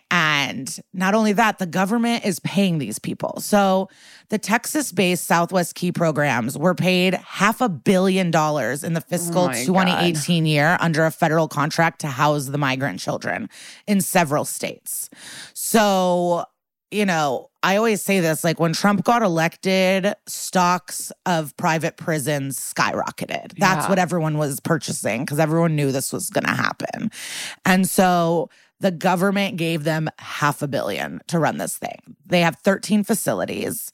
And the month before the, you know, one of them was shut down, the Department of Health Services moved to revoke the company's licenses after it failed to comply with employee background check requirements. So um, the state then launched a review after repeated reports of abuse of migrant children by the employees. After the state inspections found repeated instances in which the company had not obtained the required background checks from employees. So them claiming how seriously they take everything and like zero tolerance is fully PR when you're not even doing proper background checks of people that are going to be working with detained children. Yeah. Um, the owner for of these, you know, for-profit child camps said the missing deadline of background checks was in quotes a very small minor thing to the Oh New York Times. So this guy who thinks he's doing good, we're going to learn about him. Um, he thinks he's like truly a saint and an angel to children. Legit was like, whatever, it's just a paper issue. This isn't even a big deal. And it's like, Oh. you don't think it's a big deal to not do background checks on people that are going to work with children? Shit.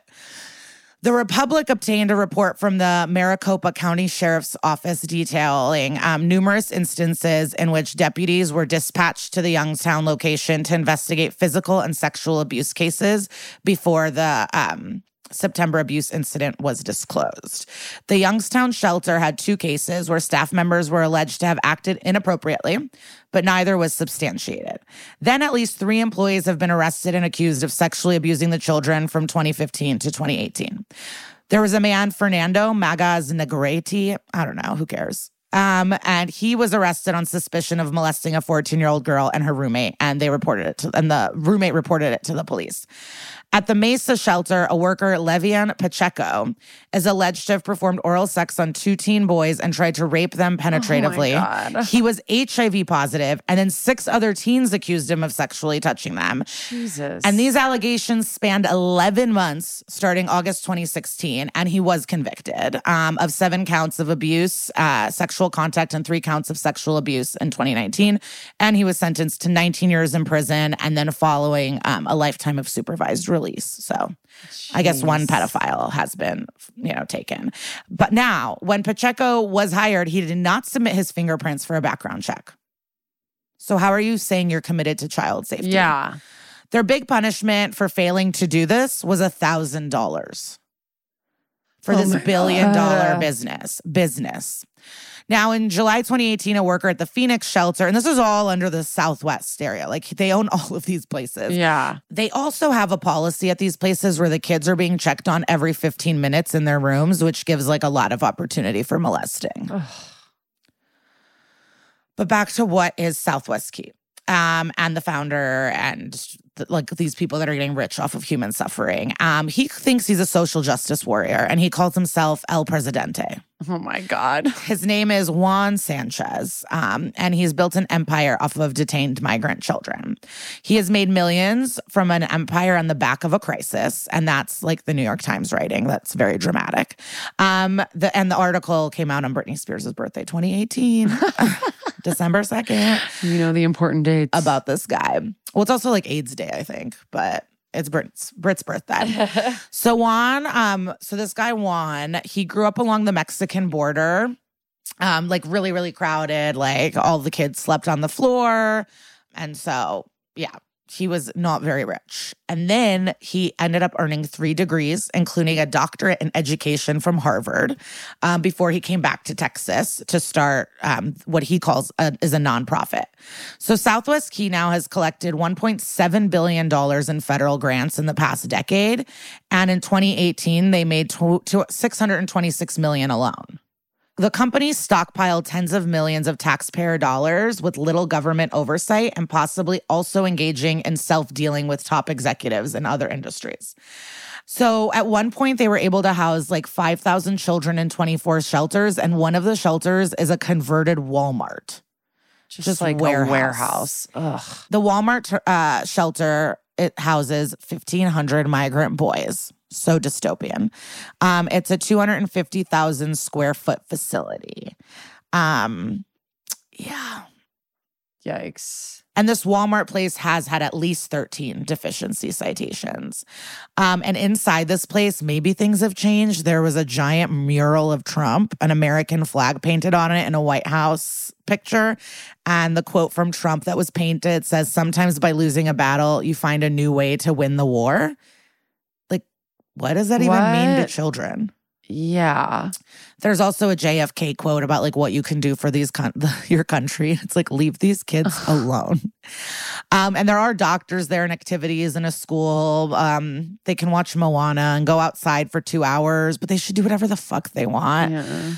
I don't know. They did they did le- let some people in for a tour, but it was just like a very protective place. There's no windows. Everything has like black mesh over the windows. Like Yeah. you don't know what they spruced up for the the tour. Yeah. tour. And they worked closely with the Obama administration to set all this shit up. This is this is you know earlier than 2016. So in 2013 and 2014 they opened eight new shelters and they were no longer a small group of homes but like giant institutions. And it kept growing and then there was a breaking point where 14,000 minors at about 100 sites. So on paper this is a charity but Sanchez was making more than double what like chief executive counterparts do at other like at the American Red Cross, which is a far larger organization. Wow. So he was just making tons of money. They also created a web of profit companies. So they had they were like in cahoots with construction companies and maintenance and food service. And it said even a florist. And I'm like, what what is why is Yeah, a florist? like what is happening? And so these companies help to funnel money back to the charity through high management fees and it helps circumvent government limits on executive pay. So at one point they were sitting on 61 million dollars in cash and they started acting like a bank and lending money to real estate developers. Stop it. Yes. And so they rent out the shelters. They do not own them, which is a very unusual practice, but it is more lucrative. Marcus Owens was the former head of tax exempt organizations for the IRS, said that the only word to describe their enterprise is, in quotes, profiteering. In 2017, Southwest Key paid eight people more than the federal salary cap of 187,000. So his wife, who was the vice president, earned half a million dollar salary. Jeez. And it's like very twisted because the Mexican government gave him the highest humanitarian award that is possible. And he's on the board of the nation's largest Hispanic advocacy group known as Unidos US. Hmm. So That's it's like weird. Of course, he doesn't think he's evil. He's getting all these humanitarian awards, I guess. I don't know. But maybe he did start wa- out wanting to be good. I'm not really sure. And even if they did start out as like being the good guys and wanting to like shelter and like be a place for children that needed homes, the policy of forcibly removing them from parents has eroded any public good they could have had. Yeah. You know, like anything you think you're doing, it's it's tainted by Yeah. this fucked up shit. And also, when you rush to expand like that, it's difficult to properly manage the housing and care of these children. And you know that also with this $61 million of cash, they're definitely supporting like Republican candidates because they don't want this to stop. Yeah, but they're like fucking cheap. Like their biggest donations were like five thousand dollars. Oh, really? Yeah, I was looking at their donations. They used to donate to Democrat because Obama was working with Yeah, them too. yeah, like, yeah. I think this is uh I mean, there's a reason the Democrats are inactive of any social change because they're also in the pockets of these businesses. Yep. So this idea of like one side or the other is all bullshit. They're all That's just trying to make he money. says. He says left wing, right wing, they're all part of the same bird. They are, and it's bullshit. And it's like the Democrat. Like, can you just do something? Yeah. Yeah. Totally. just fucking do something. But yeah, like their donations were so bad. Alexia Rodriguez, as Southwest Keys Vice President of Immigrant Children's Services, said, in quote, our growth is in direct response to kids coming to the border. But to me, it's like a chicken and the egg shit. Like, are you growing because of the policy or was the policy made for you guys to make money with all these defense contracts and assholes who mm-hmm. are profiting? So it's like, I don't really know. Yeah, it's like Dick Cheney and Blackwater and all that shit, right? That's another person. One of our friends' friends married someone who worked at Halliburton, and it was like, ugh. Yeah. Actually, someone here, their dad died, and they didn't like their dad. He was high up at Halliburton, and now she gets to live in a giant house and has all this money from him, but like hated it, never talked to him or anything because he was a Halliburton guy. It's not even my friend; it's like a friend of a friend. Okay. um, so this Alexia woman truly says that they are not a political organization and they just take great care of kids. And it's like, then put more windows on the buildings, bitch. Why aren't there little paintings of tulips and bunnies if it's like a great place? did I did I tell you in Skokie there is a daycare called Little Muslims? No. Yeah. You, I would have remembered that. it's so funny. so, you know, they have all these places. They're getting all this money from the government. No one is watching them. And so obviously there's so many kids, not trained staff. So I'm just gonna like go through some of the fucked up shit that happens to some of the kids there. Like one girl ate a meal she was allergic to. Yeah. even though she was wearing the proper red bracelet to indicate her allergy. If you're taking good care of kids, kids should not be eating shit that they're allergic to. Kids were forced to sit for four hours as discipline. There was slapping, pushing, grabbing, children missing doses of their medication, children who had to wait days in pain to see a medical professional. A child tested positive for an STD, and the medical coordinator failed to follow up, and the minor did not receive medical treatment until four weeks later. oh my God. Also, how did this How did he get an Yes. STD? He um so this guy, the owner, going back to him, Juan, um, he wanted to go to seminary. Um, and then after all of his education in 1981, all his degrees, all the Harvard, maybe in a, at Harvard, he turned fully evil. Um, at age 33, he s- returned home to start this charity to help children stay out of prison. Um, and it was like helping like his friends. He started this Southwest Key was in essence started to help his friends and the kids that didn't become successful like him from the neighborhood. And then in the late 1980s, a court settlement meant for the first time that migrant children were required by law to have their own shelters. And the government asked Mr. Sanchez, can you take on these migrant children? This is the 80s, people. Yeah. So this goes way back. Um, so his first nonprofit he did was uh, with his former gym teacher, Mr. Gallegos, Gallegos, which reminds that's like a lawyer. Geragos. Geragos is the lawyer. I'm like, this is similar. Um, and they established International Educational Services, which is under federal investigation. And I could not find any information about it. Hmm.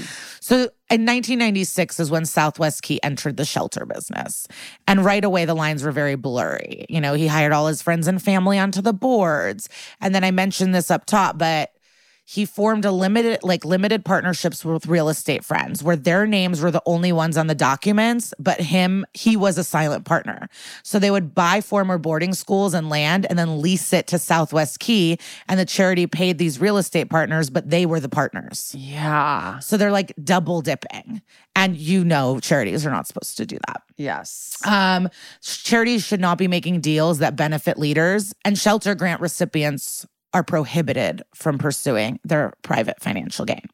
Mr. Sanchez claims that the government knew that what he was doing, which I don't doubt. I don't know. yeah. Um, and then, but after the Times put them on blast, they disclosed all the info and then went to seek to sell their stakes. And I don't have any info on if they sold it or like what happened and if, if they've acquired new, uh, but they did. It's like wild that the press is the one that has to hold their feet to the fire. Like it's not the government. No. You know? And they continued to acquire new land and locations and stuff and use the charity's address and kept building their real estate portfolio. Like they never really stopped. They also would purchase charter schools and then force the schools to award work to Southwest Key for profit. Uh, Martha Cotera, a school board member, started to grow suspicious and told the New York Times they were sold to us as an economic development enterprises for the community, but it was very self serving. And the schools were also paying Southwest Key millions for food maintenance. And like she left the board because she was pissed about that. And then his good friend, who he'd been doing real estate broking deals with, became the board member. So Jeez. it's like truly so insidious and like shady, and all of these kids are just being like played with for profit. It's really fucked up. His excuse for all this is it's not worth for him to purchase buildings because he didn't want to get stuck with empty shelters if the children stopped coming.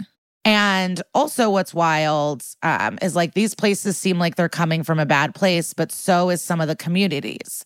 So we hate this place, but then some of the towns, like they don't want these shelters and not because they're immoral and it's fucked up, but they don't want their tax dollars going to these people. So it's like double evil. So it's like, But isn't it federal tax dollars that are going to it? yeah, but it's not like these people are smart. Yeah, yeah. like, what are we talking It's about? like, yeah.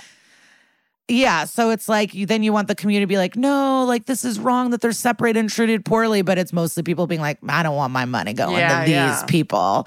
And so then he gets to play kind of victim and be like, look at this discrimination we're dealing with. We're just trying to help kids. Like, look at these bad people. Mm. So they get even more like a sympathetic kind of edit. Yeah. Um, there was a lawsuit from Southwest Key, and they sued a town in California called Escondido, claiming they were fucking with zoning laws to keep them out. And during the lawsuit, one quote was used from the Citizen, um, and it was reported by the New York, to the New York Times. In quotes, I believe most of us are sick for of paying for undocumented invaders. Jesus. Like these are evil people. Yeah. Can you imagine calling kids invaders or like people that want to live here? I just like Yeah. don't get it. It's just They like just don't think well, see them I as came here on people. religious asylum, so it'd be crazy. If I, but this happens. A lot of like my sister's peers that she's known when we immigrated are like all Trumpy piece of shit right wingers. Like don't want Muslim refugees. Don't give a shit about Yeah. anyone Yeah.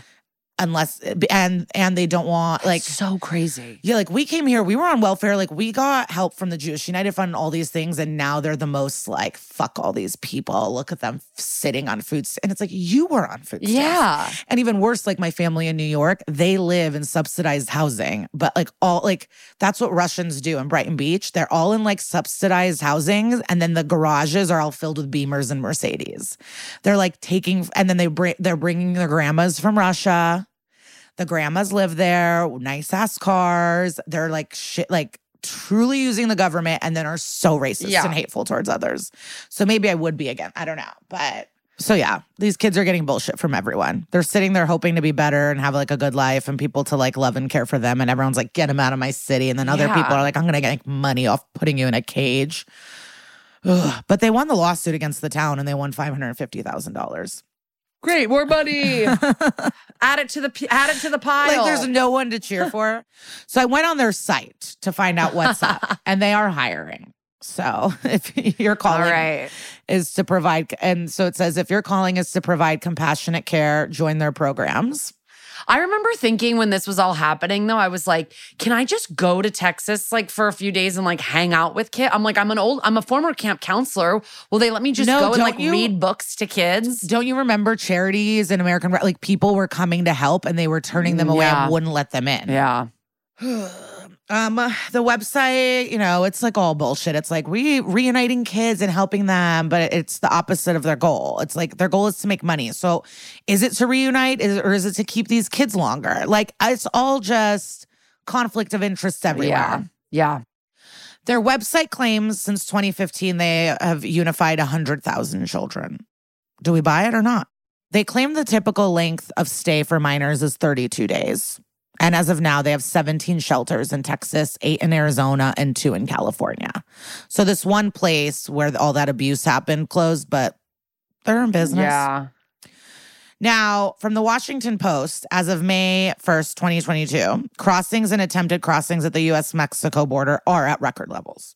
Nothing has like changed. Yeah. And it's an issue for both sides. Like Republicans accuse Biden of being too lenient at the border, and then the Democrats accuse Biden of being too tough. So it's like everyone's twisted. And that's why I said the research was hard because sometimes Yeah. you'd get on an article and it was all just like Biden's letting the caravans in. it's like, okay. Well, I remember like um s- I just saw a tweet the other day that was like gas prices have gone down for the past like 6 days. So cue a story from Fox News about Mexican caravans coming. Like they'll pivot it away from that at any moment to always put it back on like the caravans, the caravans. And it's like, yeah. So this is like obviously this is post the episode, but I thought I'd let you know let everyone know where everything is stands Yes. as of now. Yes. Um, and then of course I'll close this out with some sex trafficking stories. okay.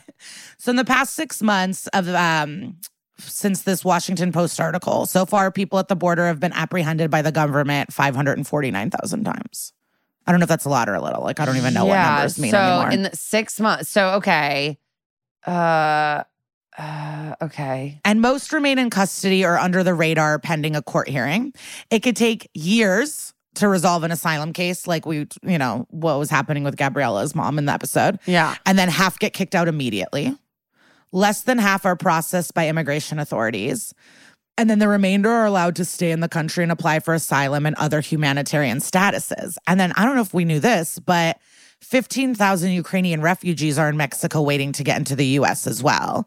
Um, and that's a whole other thing, obviously. Like, but, Yeah. you know, and they're separating the Ukrainian children from their parents as well.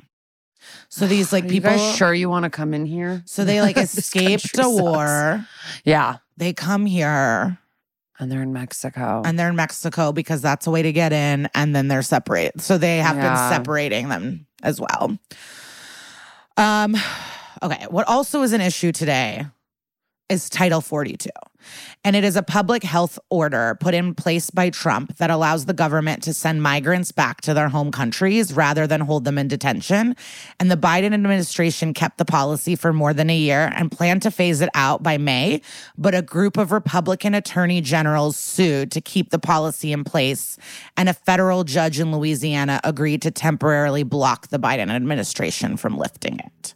wow. So they think lifting it will cause chaos, and I truly don't know. And I wrote, I don't know why I'm stand- talking about this, and I don't know where I stand.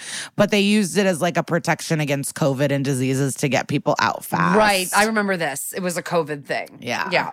It's like a closed border thing with COVID. Yeah. Um, These federal judges. This is where, quote unquote, the liberal whatever. This is where we fucked up. We were not paying attention to the judges. Yeah. The judges are what have fucked everything, are these like right wing appointed judges. It's Yeah. really wild. The administration has cut way back on deporting people who are already in the country illegally, and um, arrests fell to their lowest levels since at least 2015. Um, Biden has ditched Trump's remain in Mexico policy, which required migrants to stay in Mexico while they wait for decisions on their asylum claims. Um, and then a federal judge later forced the administration to reinstate it. I'm telling you, that's where we really You're fucked powerless. up. I mean, the, the president is like powerless, it feels like. The president can't do I mean, he did some cool shit with abor- I don't even. I don't even understand what he did to abortion. Okay, And Ab- April, the Supreme Court heard oral arguments in a case called Biden versus Texas about whether Biden can end the program or not. Also, the Biden administration promises to allow asylum officers at the border to grant asylum there rather than pass the case on to judges in a bogged down court system. And people who don't get asylum at the border are sent to immigration courts, which usually take months to wrap up a case, which um, is an improvement for waiting years. And that's what it was like during the Trump administration. And all of this is going to be really in the air come midterms because Republicans make immigration like a bigger and bigger issue. And they just like hate MS-13, immigrants. Blah, blah, blah. Yeah. Now, like we talked about the abuse that happens at these centers and the laws where we stand currently, but the character in the episode was trafficked to a different state and kept in a cage. So I was curious. I just wanted to look into the human trafficking cases where the government placed children into horrific situations. I actually didn't find that much stuff, but in January 2016, the Times reported that the Department of Health and Human Services placed more than a dozen immigrant children in the custody of human traffickers. And this is according to a Senate report. And this government agency is the same governing agency that's in charge of the Southwest Key and like keeping that above board. So everyone's just bad at their jobs and has no soul. um, and they didn't even follow like any basic principles. There weren't any home visits. Usually, if like you're gonna be a foster person, there's a home visit. They like yeah. no home visits at all when they release these kids. And it's super unclear how many of the 90,000 plus kids have been placed into traffickers' hands. Like they truly lost children. Yeah. Like I don't know what's going to happen. And so many cases of trafficking happening outside of the government agencies, just straight up traffickers on the border. And instead of actually helping these people, we're more focused on like who deserves to come here safely and not. And it's like we're worrying about the wrong things. Yeah. And just the idea of separating kids from their parents or caregivers make them so much more susceptible to trafficking. Um, and so it's like Trafficking and other crime. Yeah. It's it's truly like isolating, separate, and like making it as hard as possible for these children to have good lives or be well adjusted or be safe and cared for. And it's really a mess of Maslow's hierarchy of needs. I hope that all made sense and felt relevant. It's just like so big and ongoing. And it's like no, I didn't know anything about Southwest Key and stuff. That's interesting. Thank you for telling me all about that, that. business and just like research charities you give in. Because I remember I met a girl that was like cooking at one of these places. Did we meet her together? Who? I don't know. I remember like meeting someone. They're like, "Oh yeah, my job is like I cook. I'm a cook at one of these places." And later, I was like, "Wait, is this person Eve? Like, what is happening?" guess providing them with food is not horrible, but like, cause you know, I don't know. what are you Someone gonna nice do? needs to be there. Yeah. I don't know. I don't know. It's, It's just like these people are making so much money, um, being so evil and double dipping, and the government agencies are allowing it. And Yeah. it's all just like political fodder and fear tactics. And like people are getting fucked with because not only of the trafficking, but I, I mentioned up top, it's like long-standing psychological trauma, mental trauma, physical Yeah. trauma, like the way you love people and attach to people forever is going to be fucked. Like we're we're not only fucking these kids financially, like we're fucking people Well, it's like it's the like the name that- opposite of what America, like of what life is, and isn't it like the chance to live? What's the Constitution? yeah. Well, yeah, no, it is give us your tired, your poor, your huddled masses yearning to breathe free. I mean, it's uh, terrible. I just think we have to, uh, I just think that there's a whole section of this country that doesn't see them as people. And that's the problem. Um, okay. But as always, we have a delightful interview to You're cleanse your palate, and you're just gonna love this one today. So stay where you are.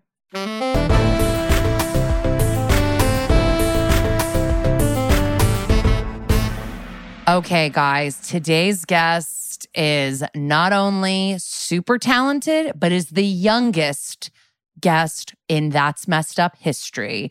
She's been in such films as Wish Upon a Unicorn and Life in Long Beach, but you guys know her as Little Gabriela Sosa. Please enjoy our chat with the lovely Scarlett Lopez. Oh my gosh, Scarlett, officially our youngest person we've ever interviewed on our podcast. Oh, We're so excited to have you. Yes. Wow. How how old are you now? Do you mind sharing your age? I know a lady never tells, but Oh yeah. No, no, I don't mind. Uh, I'm 12, but I'm gonna be 13 in two days. oh, Yeah. What are you doing for your birthday? almost. Oh yeah, thank you. Uh, so for my birthday, uh, I'm gonna go to Six Flags with my friend, and um, on the 15th, which is when it's actually my birthday, I'm gonna be spending it with my dad. Nice. Yeah. I love Six Flags. Are you going? That's oh, it's the best. Or do you like to be? You like roller coasters? To be honest, no, I, I really don't. It's just like my friend, he really likes roller coasters, but I don't understand why because he's like scared of like a glue gun when it's not even on. So I'm just like, Are you um, around a lot of glue guns? Um, no, it's because we recently like had a project like at the end of the semester where we had to Mm. like create like um these like uh ocean animals with plastic. Cool. Yeah, Cool. it was really fun. What else have you been doing for summer break? Uh, not much really. I've just kind of been relaxing and talking to my friends. But um, I don't have summer school or anything like that. Oh, I do Nice. have jujitsu though, which is really, really Jujitsu. yeah. All right. Very All right. cool.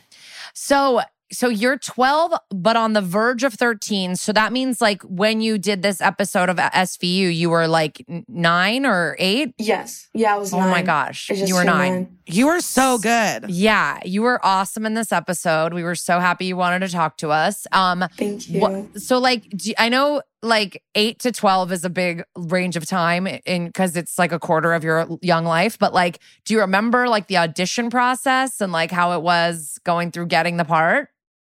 Yeah, I do. I remember for the audition, I got called back because um I like cried because I was thinking of like my grandma. And like I guess they really liked that. But I had forgotten like a scene and I was just like, oh but they called me back and I was just like, oh, they must have really liked me.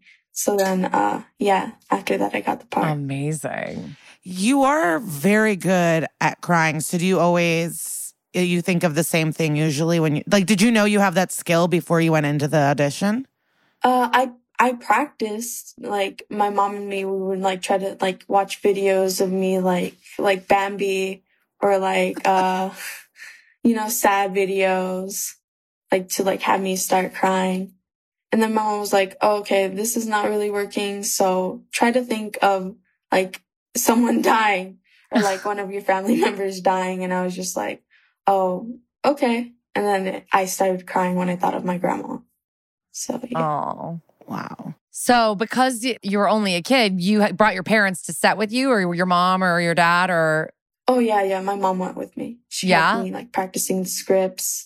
Nice. And um yeah, we just it, it was just kind of off because it was in New York.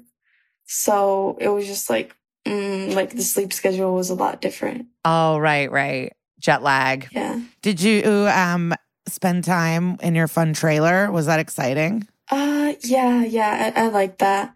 But um I think my favorite part about it all was like hanging out with the cast and, you know, um eating all the snacks. Yeah. that sounds like it would be our favorite part too. um, yeah, we actually talked to um Andy Powers on our podcast. He was the guy that takes The you away, guy. the bad guy, like the Oh, officer yeah. is supposed to take you away, and he was telling us that you were great to work with. And Oh, wow. Yeah. That's so nice. yeah. Um, what scoop do you have about the cast? Like any fun stories with Mariska, Ice T, or Kelli, or just any fun stories from the set? Um, I'd say a fun story was it, it wasn't really with them, but there was like these two these two little girls.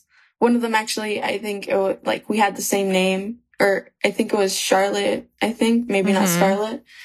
But they were really really fun to work with. They were like always goofing with me, and like my mom, like when my mom was trying to have me like start crying, they would always be like, "Oh, do you want to come play with us? Do you want to hang out? Do you want to play tag?" And I was just like, and my mom was just like well, we have to like get her ready for this, but I just kept playing around with them. And it was just really fun with them. Yeah. That's awesome. Hard to hard to cry when you're having fun with your friends. Yeah. There's a lot of photos of you online with like Ice T and Mariska, and everyone is smiling so big. I don't think I've ever seen Ice T smile so much. It seems like they all really enjoyed you being there too. Oh, wow. That's awesome. Did you love getting to eat all the pizza and ice cream that they kept bringing your character? Oh, yeah. Yeah. I, I loved it. I was just like, can, can I, can I keep eating it? Like. Amazing. The subject matter of the episode is so like intense. Was that Yeah. hard? You know, you being so young, did they kind of protect you from it? Were you aware of how serious and kind of scary the scenes were? How did that work? Yeah, I wa- I was aware of what was going on, but I, I like had to ask my mom some like questions like, oh, um, like, what does this mean? Why is this happening? And, um, uh, she was explaining to me, oh, sometimes like, you know, this happens to kids your age and even younger. And I was just like, oh, wow, that's, that's, you know, horrible. Like this shouldn't be happening to like kids my age Mm. and um i was just it just like made me even more sad and like get more into character yeah. yeah It is really sad. Um, when you were, I remember like the one scene that was like so emotional was like when you're finally get to like do a video chat with your mom in the episode. But like because that's like a video chat, were you just like doing performing your part to like an empty iPad or what? Because like that she wasn't really on the other side of the screen. yeah um it was actually a pre-recorded video of her and like Oh. so we had to like time it perfectly so i would just like cry when she like you know like waited for me to Yeah. like speak wow. really a pro. Yeah. Pre-recorded. And how did you get into acting altogether? Uh, when I was five, I think there was like a, I'm not sure if it was like a, a convention or something, but um, uh, like it was just like a group of all these kids who are like had to like like mo- like do a monologue and like you know a cold read and i was just like oh may- maybe i'm not ready for this. And i got kind of scared. But um then like i didn't i didn't get to make it because I, I think i was like too young. But um uh so then i tried it again with like a different group of people. And i think like that one that time i was like more prepared and like my mom was too. And so like yeah. I think that's when um i started like officially like acting Did something inspire you? Like, was there a movie or a specific actor or something that got you going? Um, no, not not really. I think it was like my uncle because he does like acting too, but it's just like small. I was just like, huh, that's that looks kind of fun. And Mhm. then I was just like, hmm, maybe I should try that Yeah. because I started when I was like five. Five. and we saw you got nominated for an award for your acting. That was Uh, exciting. Yeah, yeah, that was that was pretty exciting. I I I was pretty nervous to be honest. I was just like, whew, this is my first time doing this. Yeah, And I because there got, was like, a red carpet and everything and like a whole Yeah. award thing. That's awesome. Yeah, I think like that was like the first time that I was like interviewed. Like it was from this girl from like uh I think a YouTube channel. And um I, I feel like I was kind of unprepared for that. So I was pretty nervous. But I, I think I did pretty all right. Yeah. I'm sure, sure you did. you What did did you great. wear? Uh it was uh I saw a picture of it on your Instagram, I think. It was so pretty. It was like a red dress, right? yeah, yeah, my my uh grandma bought it for me actually, yeah. It's cute. I love that. Um, and we were, you know, you had to do an accent. Was that hard? Did you work with a coach? Uh no, no, no, cuz um uh my grandma, she has a a pretty, you know, hard accent, so I was able to get it from her. Oh, Yeah, wow. That's like- cool. Yeah. I was thinking of her while like, oh, how does how does how does she pronounce this? How does like she like uh say these things? I was just like, oh, okay. I guess that's how you do it. And Yeah, like, I so think- impressive at nine. I feel like to do accents. Like, yeah. Another scene we really love is you and Kelli Giddish when you're like, oh no, the baby's in there. It was like really, really cute. Did you guys get along? Like, did you have any fun moments? Did she bring her dog on set or anything? No, I I actually didn't know she had a dog. Oh, Uh, famous, she's a famous popular dog. Wait, what, what kind of dog is it? Frank- I- like a big lab looking. yeah, it's like a uh, big Mm. blonde beige. dog. Um, Do you have pets? Uh, actually, yeah, I, I do. I have a a dog, turtle, and um a hamster. Yeah. whoa. Oh, I thought your dog's name was Turtle. A dog, a turtle, and a hamster. That's like a menagerie. That's a lot of animals. Are you Yeah, taking I- care of them? Yeah, yeah. yeah, I'm, I'm trying to. Yeah, yeah. How did your friends react to, you know, you being in like SVU or other cool things that you've done? Um, or because Oh. are you are you in LA? Yeah, I, I am in LA. Or is it because LA everyone's kind of acting all the kids? Or No, I, I was kind of surprised, to be honest. Like, uh, when I was in uh, elementary school, like a bunch of people were surprised that like a kid could be acting. I was just, and they were all just like, oh, you're acting? And they're like super surprised. And I was just like, yeah, I, I am acting. Yeah. And, and they're all like, but, but you're so young and, and you- you're here with us. This is so weird. And they were just like super surprised. did you watch the episode? Uh, yeah, yeah, I did. When, uh, it came out on, uh, Hulu, we actually had, uh, a party at, um, my mom's friend's house and like we all watched it like with their family and, um, it was pretty fun. And, uh, I think the most like fun or not fun part, but like the most inspirational part of that was when her, uh, her dad started crying because of like the scenes that I was in and how he saw that because like you know he was an uh, an immigrant and he like came to the U.S. and like he was able to like actually experience that wow. and it was just like I was just like wow Do you have any big dream roles or a show that you would love to be on? Is there anything like you want to try to manifest oh for the yeah future?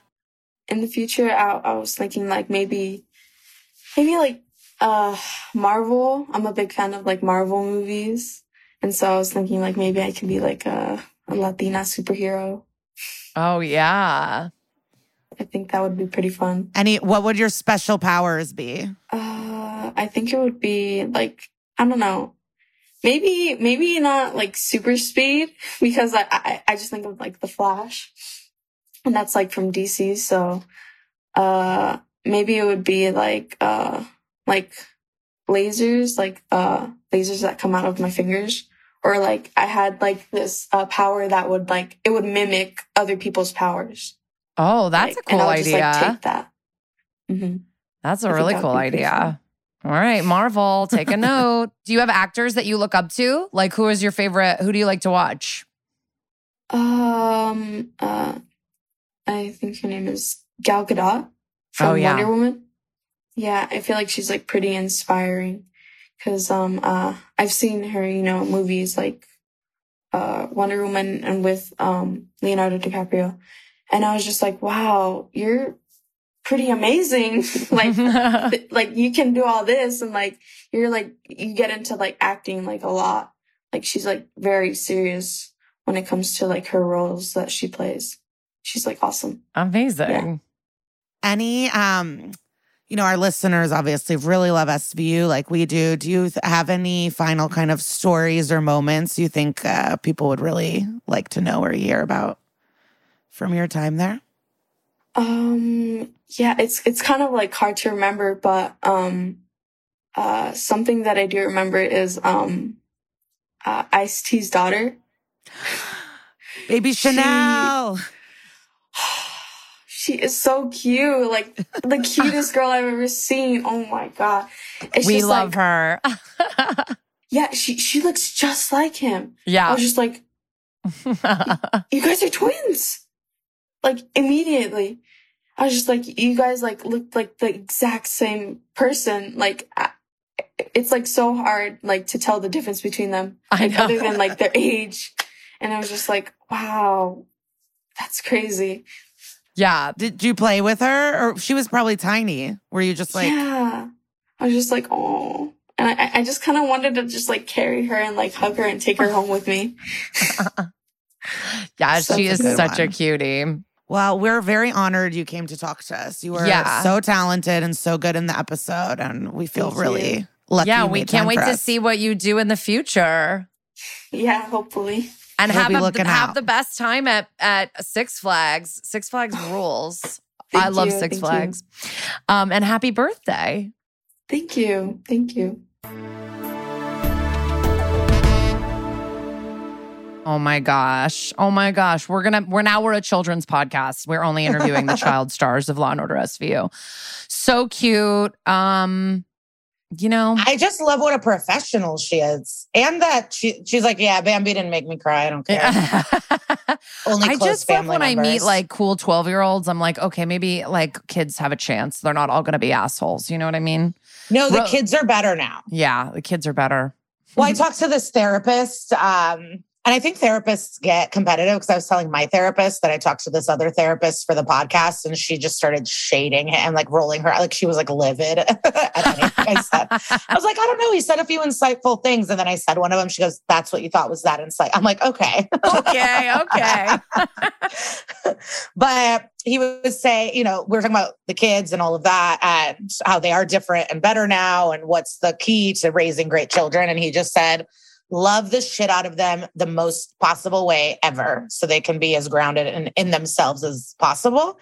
And I feel because this generation of people having kids did not have that, I feel like parents are allowing their kids to be them and just being like, like saying, I love you more, just being sweeter and Oh, kinder yeah. and letting people like, I just, I think the next generation will be more well adjusted. Cause I said something to him, I'm like, it just takes so long to deal with all the mental stuff to get better and work on yourself. I'm like, I feel like it's taking me decades to like learn shit about myself. And he goes, Well, yeah, because you were fucked as a kid. And so you have to do all this decades of unlearning. But if you're not as fucked as a kid, Yeah. you don't have to do all this uh, like reverse work. Yeah. I'm You trying. know, you could be like, my hard. parents said, yeah, my parents said they loved me all the time. I did this, I did that. And so, verse like, you know, my dad's Yeah. never said a nice thing to me. And so now I have to, have to deal with that for decades. Yeah, no, I I mean, yeah, she was um amazing. And it just like, I don't know, it just made like everything we're talking about makes the the true crime pop portion of the episode even more fucking heartbreaking that we're just uh traumatizing all these children by tearing them away from their parents at the border. But oh my God, Kara. Okay. So, um, you know, my friend Julia was in town this weekend. I this should have been in the intro. The hotel we were staying at for two days, they were filming Vanderpump Rules. Okay. We got to watch them film Vanderpump Rules all night for three hours. We all ate mushrooms. There's four of us and just sat for hours watching. We made friends with production. They were giving us inside scoop. Like it was um a great moment. But then the next day, Julia wanted some Tom Tom. So we go to Tom Tom. We're friendly with the bartender, having fun. He's cracking jokes. And then something shifts. He says he does comedy. I mean, that's a problem. But then he says something about like, I don't know how it started, but he says he's a moderate. And we're like, oh, do you suck? And he goes, no, no, no, I'm moderate. And this is my new question now that I'm going to ask anyone that thinks they're moderate. Eh, before I get to know anyone from now on, I'm going to say, do you believe that children deserve free lunch at school? Because if you don't believe in that, I don't want you next to me. I don't want to hang out with you. I don't want anything like that. To me, is like the core. Like if you are not, so I said, "Do you believe in free lunch?" He goes, "No, pay for it. Tell your parents to get a better job." I go, "So you think kids should not eat because their parents have bad jobs?" He goes, "Yeah, it's not my problem. I'm a libertarian." Like, and it, I, I was Oh like, my "Oh God. my!" This is what we're dealing with, though. This is what we're dealing Yeah. with. Like we think like we're all connected and like caring about stuff. This simple thing of like we don't want children starving, and there are people that are just bartending at Tom Tom, thinking they're normal, not wanting children to eat for free. Yeah, and Liza, I gotta say, I thought you were just wanting to tell the story, and you really did bring it around to what we were talking about. I should have Yeah. never doubted you. It's like it's like, oh, I guess she just wants to tell the Vanderpump story. But yeah, it's that mentality. It's the same fucking mentality of this bartender. You're exactly right. Like this, we think like, we're the same, Yeah. but there are people who do not give a shit if kids are starving. They don't care. yeah. Wow. And then Julie asks, "Do- "Well, do you believe in public education?" And he goes, "No, it sucks." And this is what we're fighting against. There is no both sides anymore. There is no moderate. There is no not. And this guy thinks he's moderate. He's against public school and children eating for free, and he thinks he's moderate. it's like, what do you think a radical is, bro? Yeah. Yeah. You're you're you're edging on right wing, my bro. Um, that's But and then and then we started looking him up when we went to dinner. We and it was like what like his Insta? He he's not vaxxed. We found out he's not vaxxed. Nothing. Was he wearing a mask? Of course not. Oh my God. Bartending. What a piece of. No, he shit. doesn't believe in it. Oh, and then Julie goes, "But you're you're pro-abortion." He goes, "I, I mean, I'm pro-choice, not pro-abortion." And she said something to him about like, "Well, choice for masks." And he goes, "You're right. I am pro-abortion." So at least we had one thing where he agreed he is pro-abortion. but I also I wish I asked him this because all these libertarians, it's like do what you want, but it's like, but then you hate trans people, right? right. But they can't. But the bad, like I just whatever. Once, so I'm gonna write a joke about it. This is my new hill to die on. If you don't think children should eat for free, I don't want you around me, and you're a bad person. And Yeah. that's that. yeah. And we were Night. talking. Maybe he doesn't. Maybe he's never starved. Maybe he doesn't realize it. Maybe to him it's just a philosophical debate where he doesn't realize that like it just sucks. And then we expect children to do well in school. And these kids are like, it's even worse, but it, it, it affects you.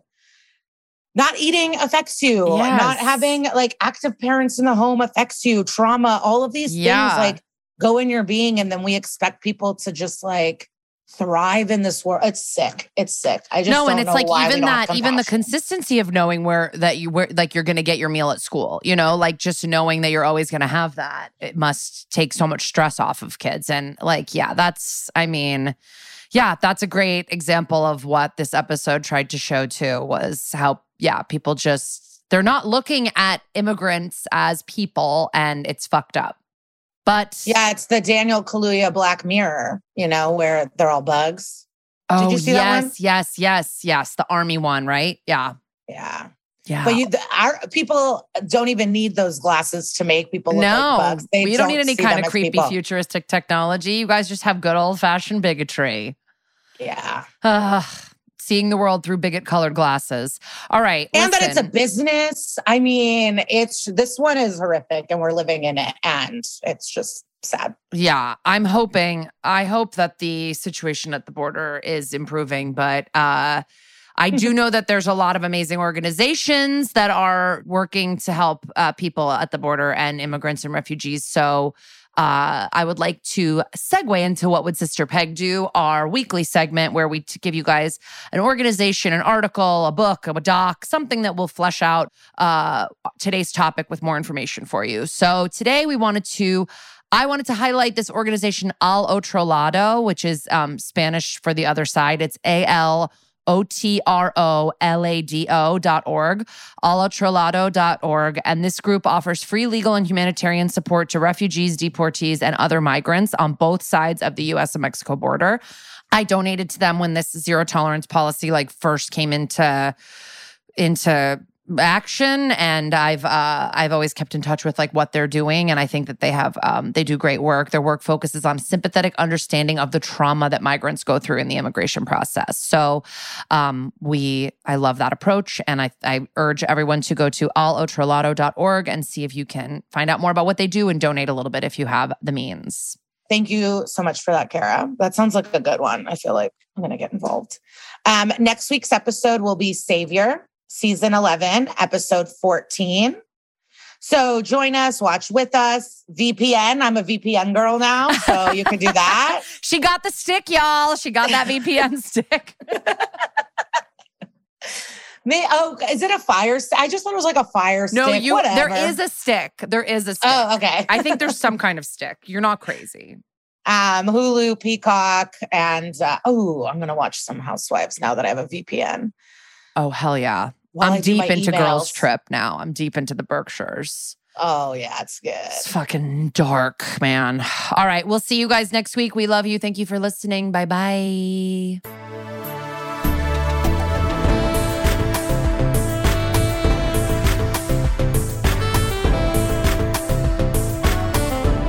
That's Messed Up is an exactly right production. If you have compliments you'd like to give us or episodes you'd like us to cover, shoot us an email at that's messed up pod at gmail.com. Follow the podcast on Instagram at That's Messed Up Pod and on Twitter at Messed Up Pod.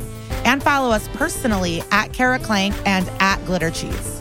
As always, please see our show notes for sources and more information. Thank you so much to our producer, Annalise Nelson, And to our mixer, John Bradley. And to Henry Kapersky for our theme song and Carly Jean Andrews for our artwork. Thank you to our executive producers, Georgia Hardstark, Karen Kilgariff, Danielle Kramer, and everybody at Exactly Right Media. Dun dun! Follow That's Messed Up and SVU podcast on Apple Podcasts, Spotify, or wherever you like to listen so you don't miss an episode. If you like what you hear, rate and review the show. Visit exactlyrightstore.com to purchase That's Messed Up merch.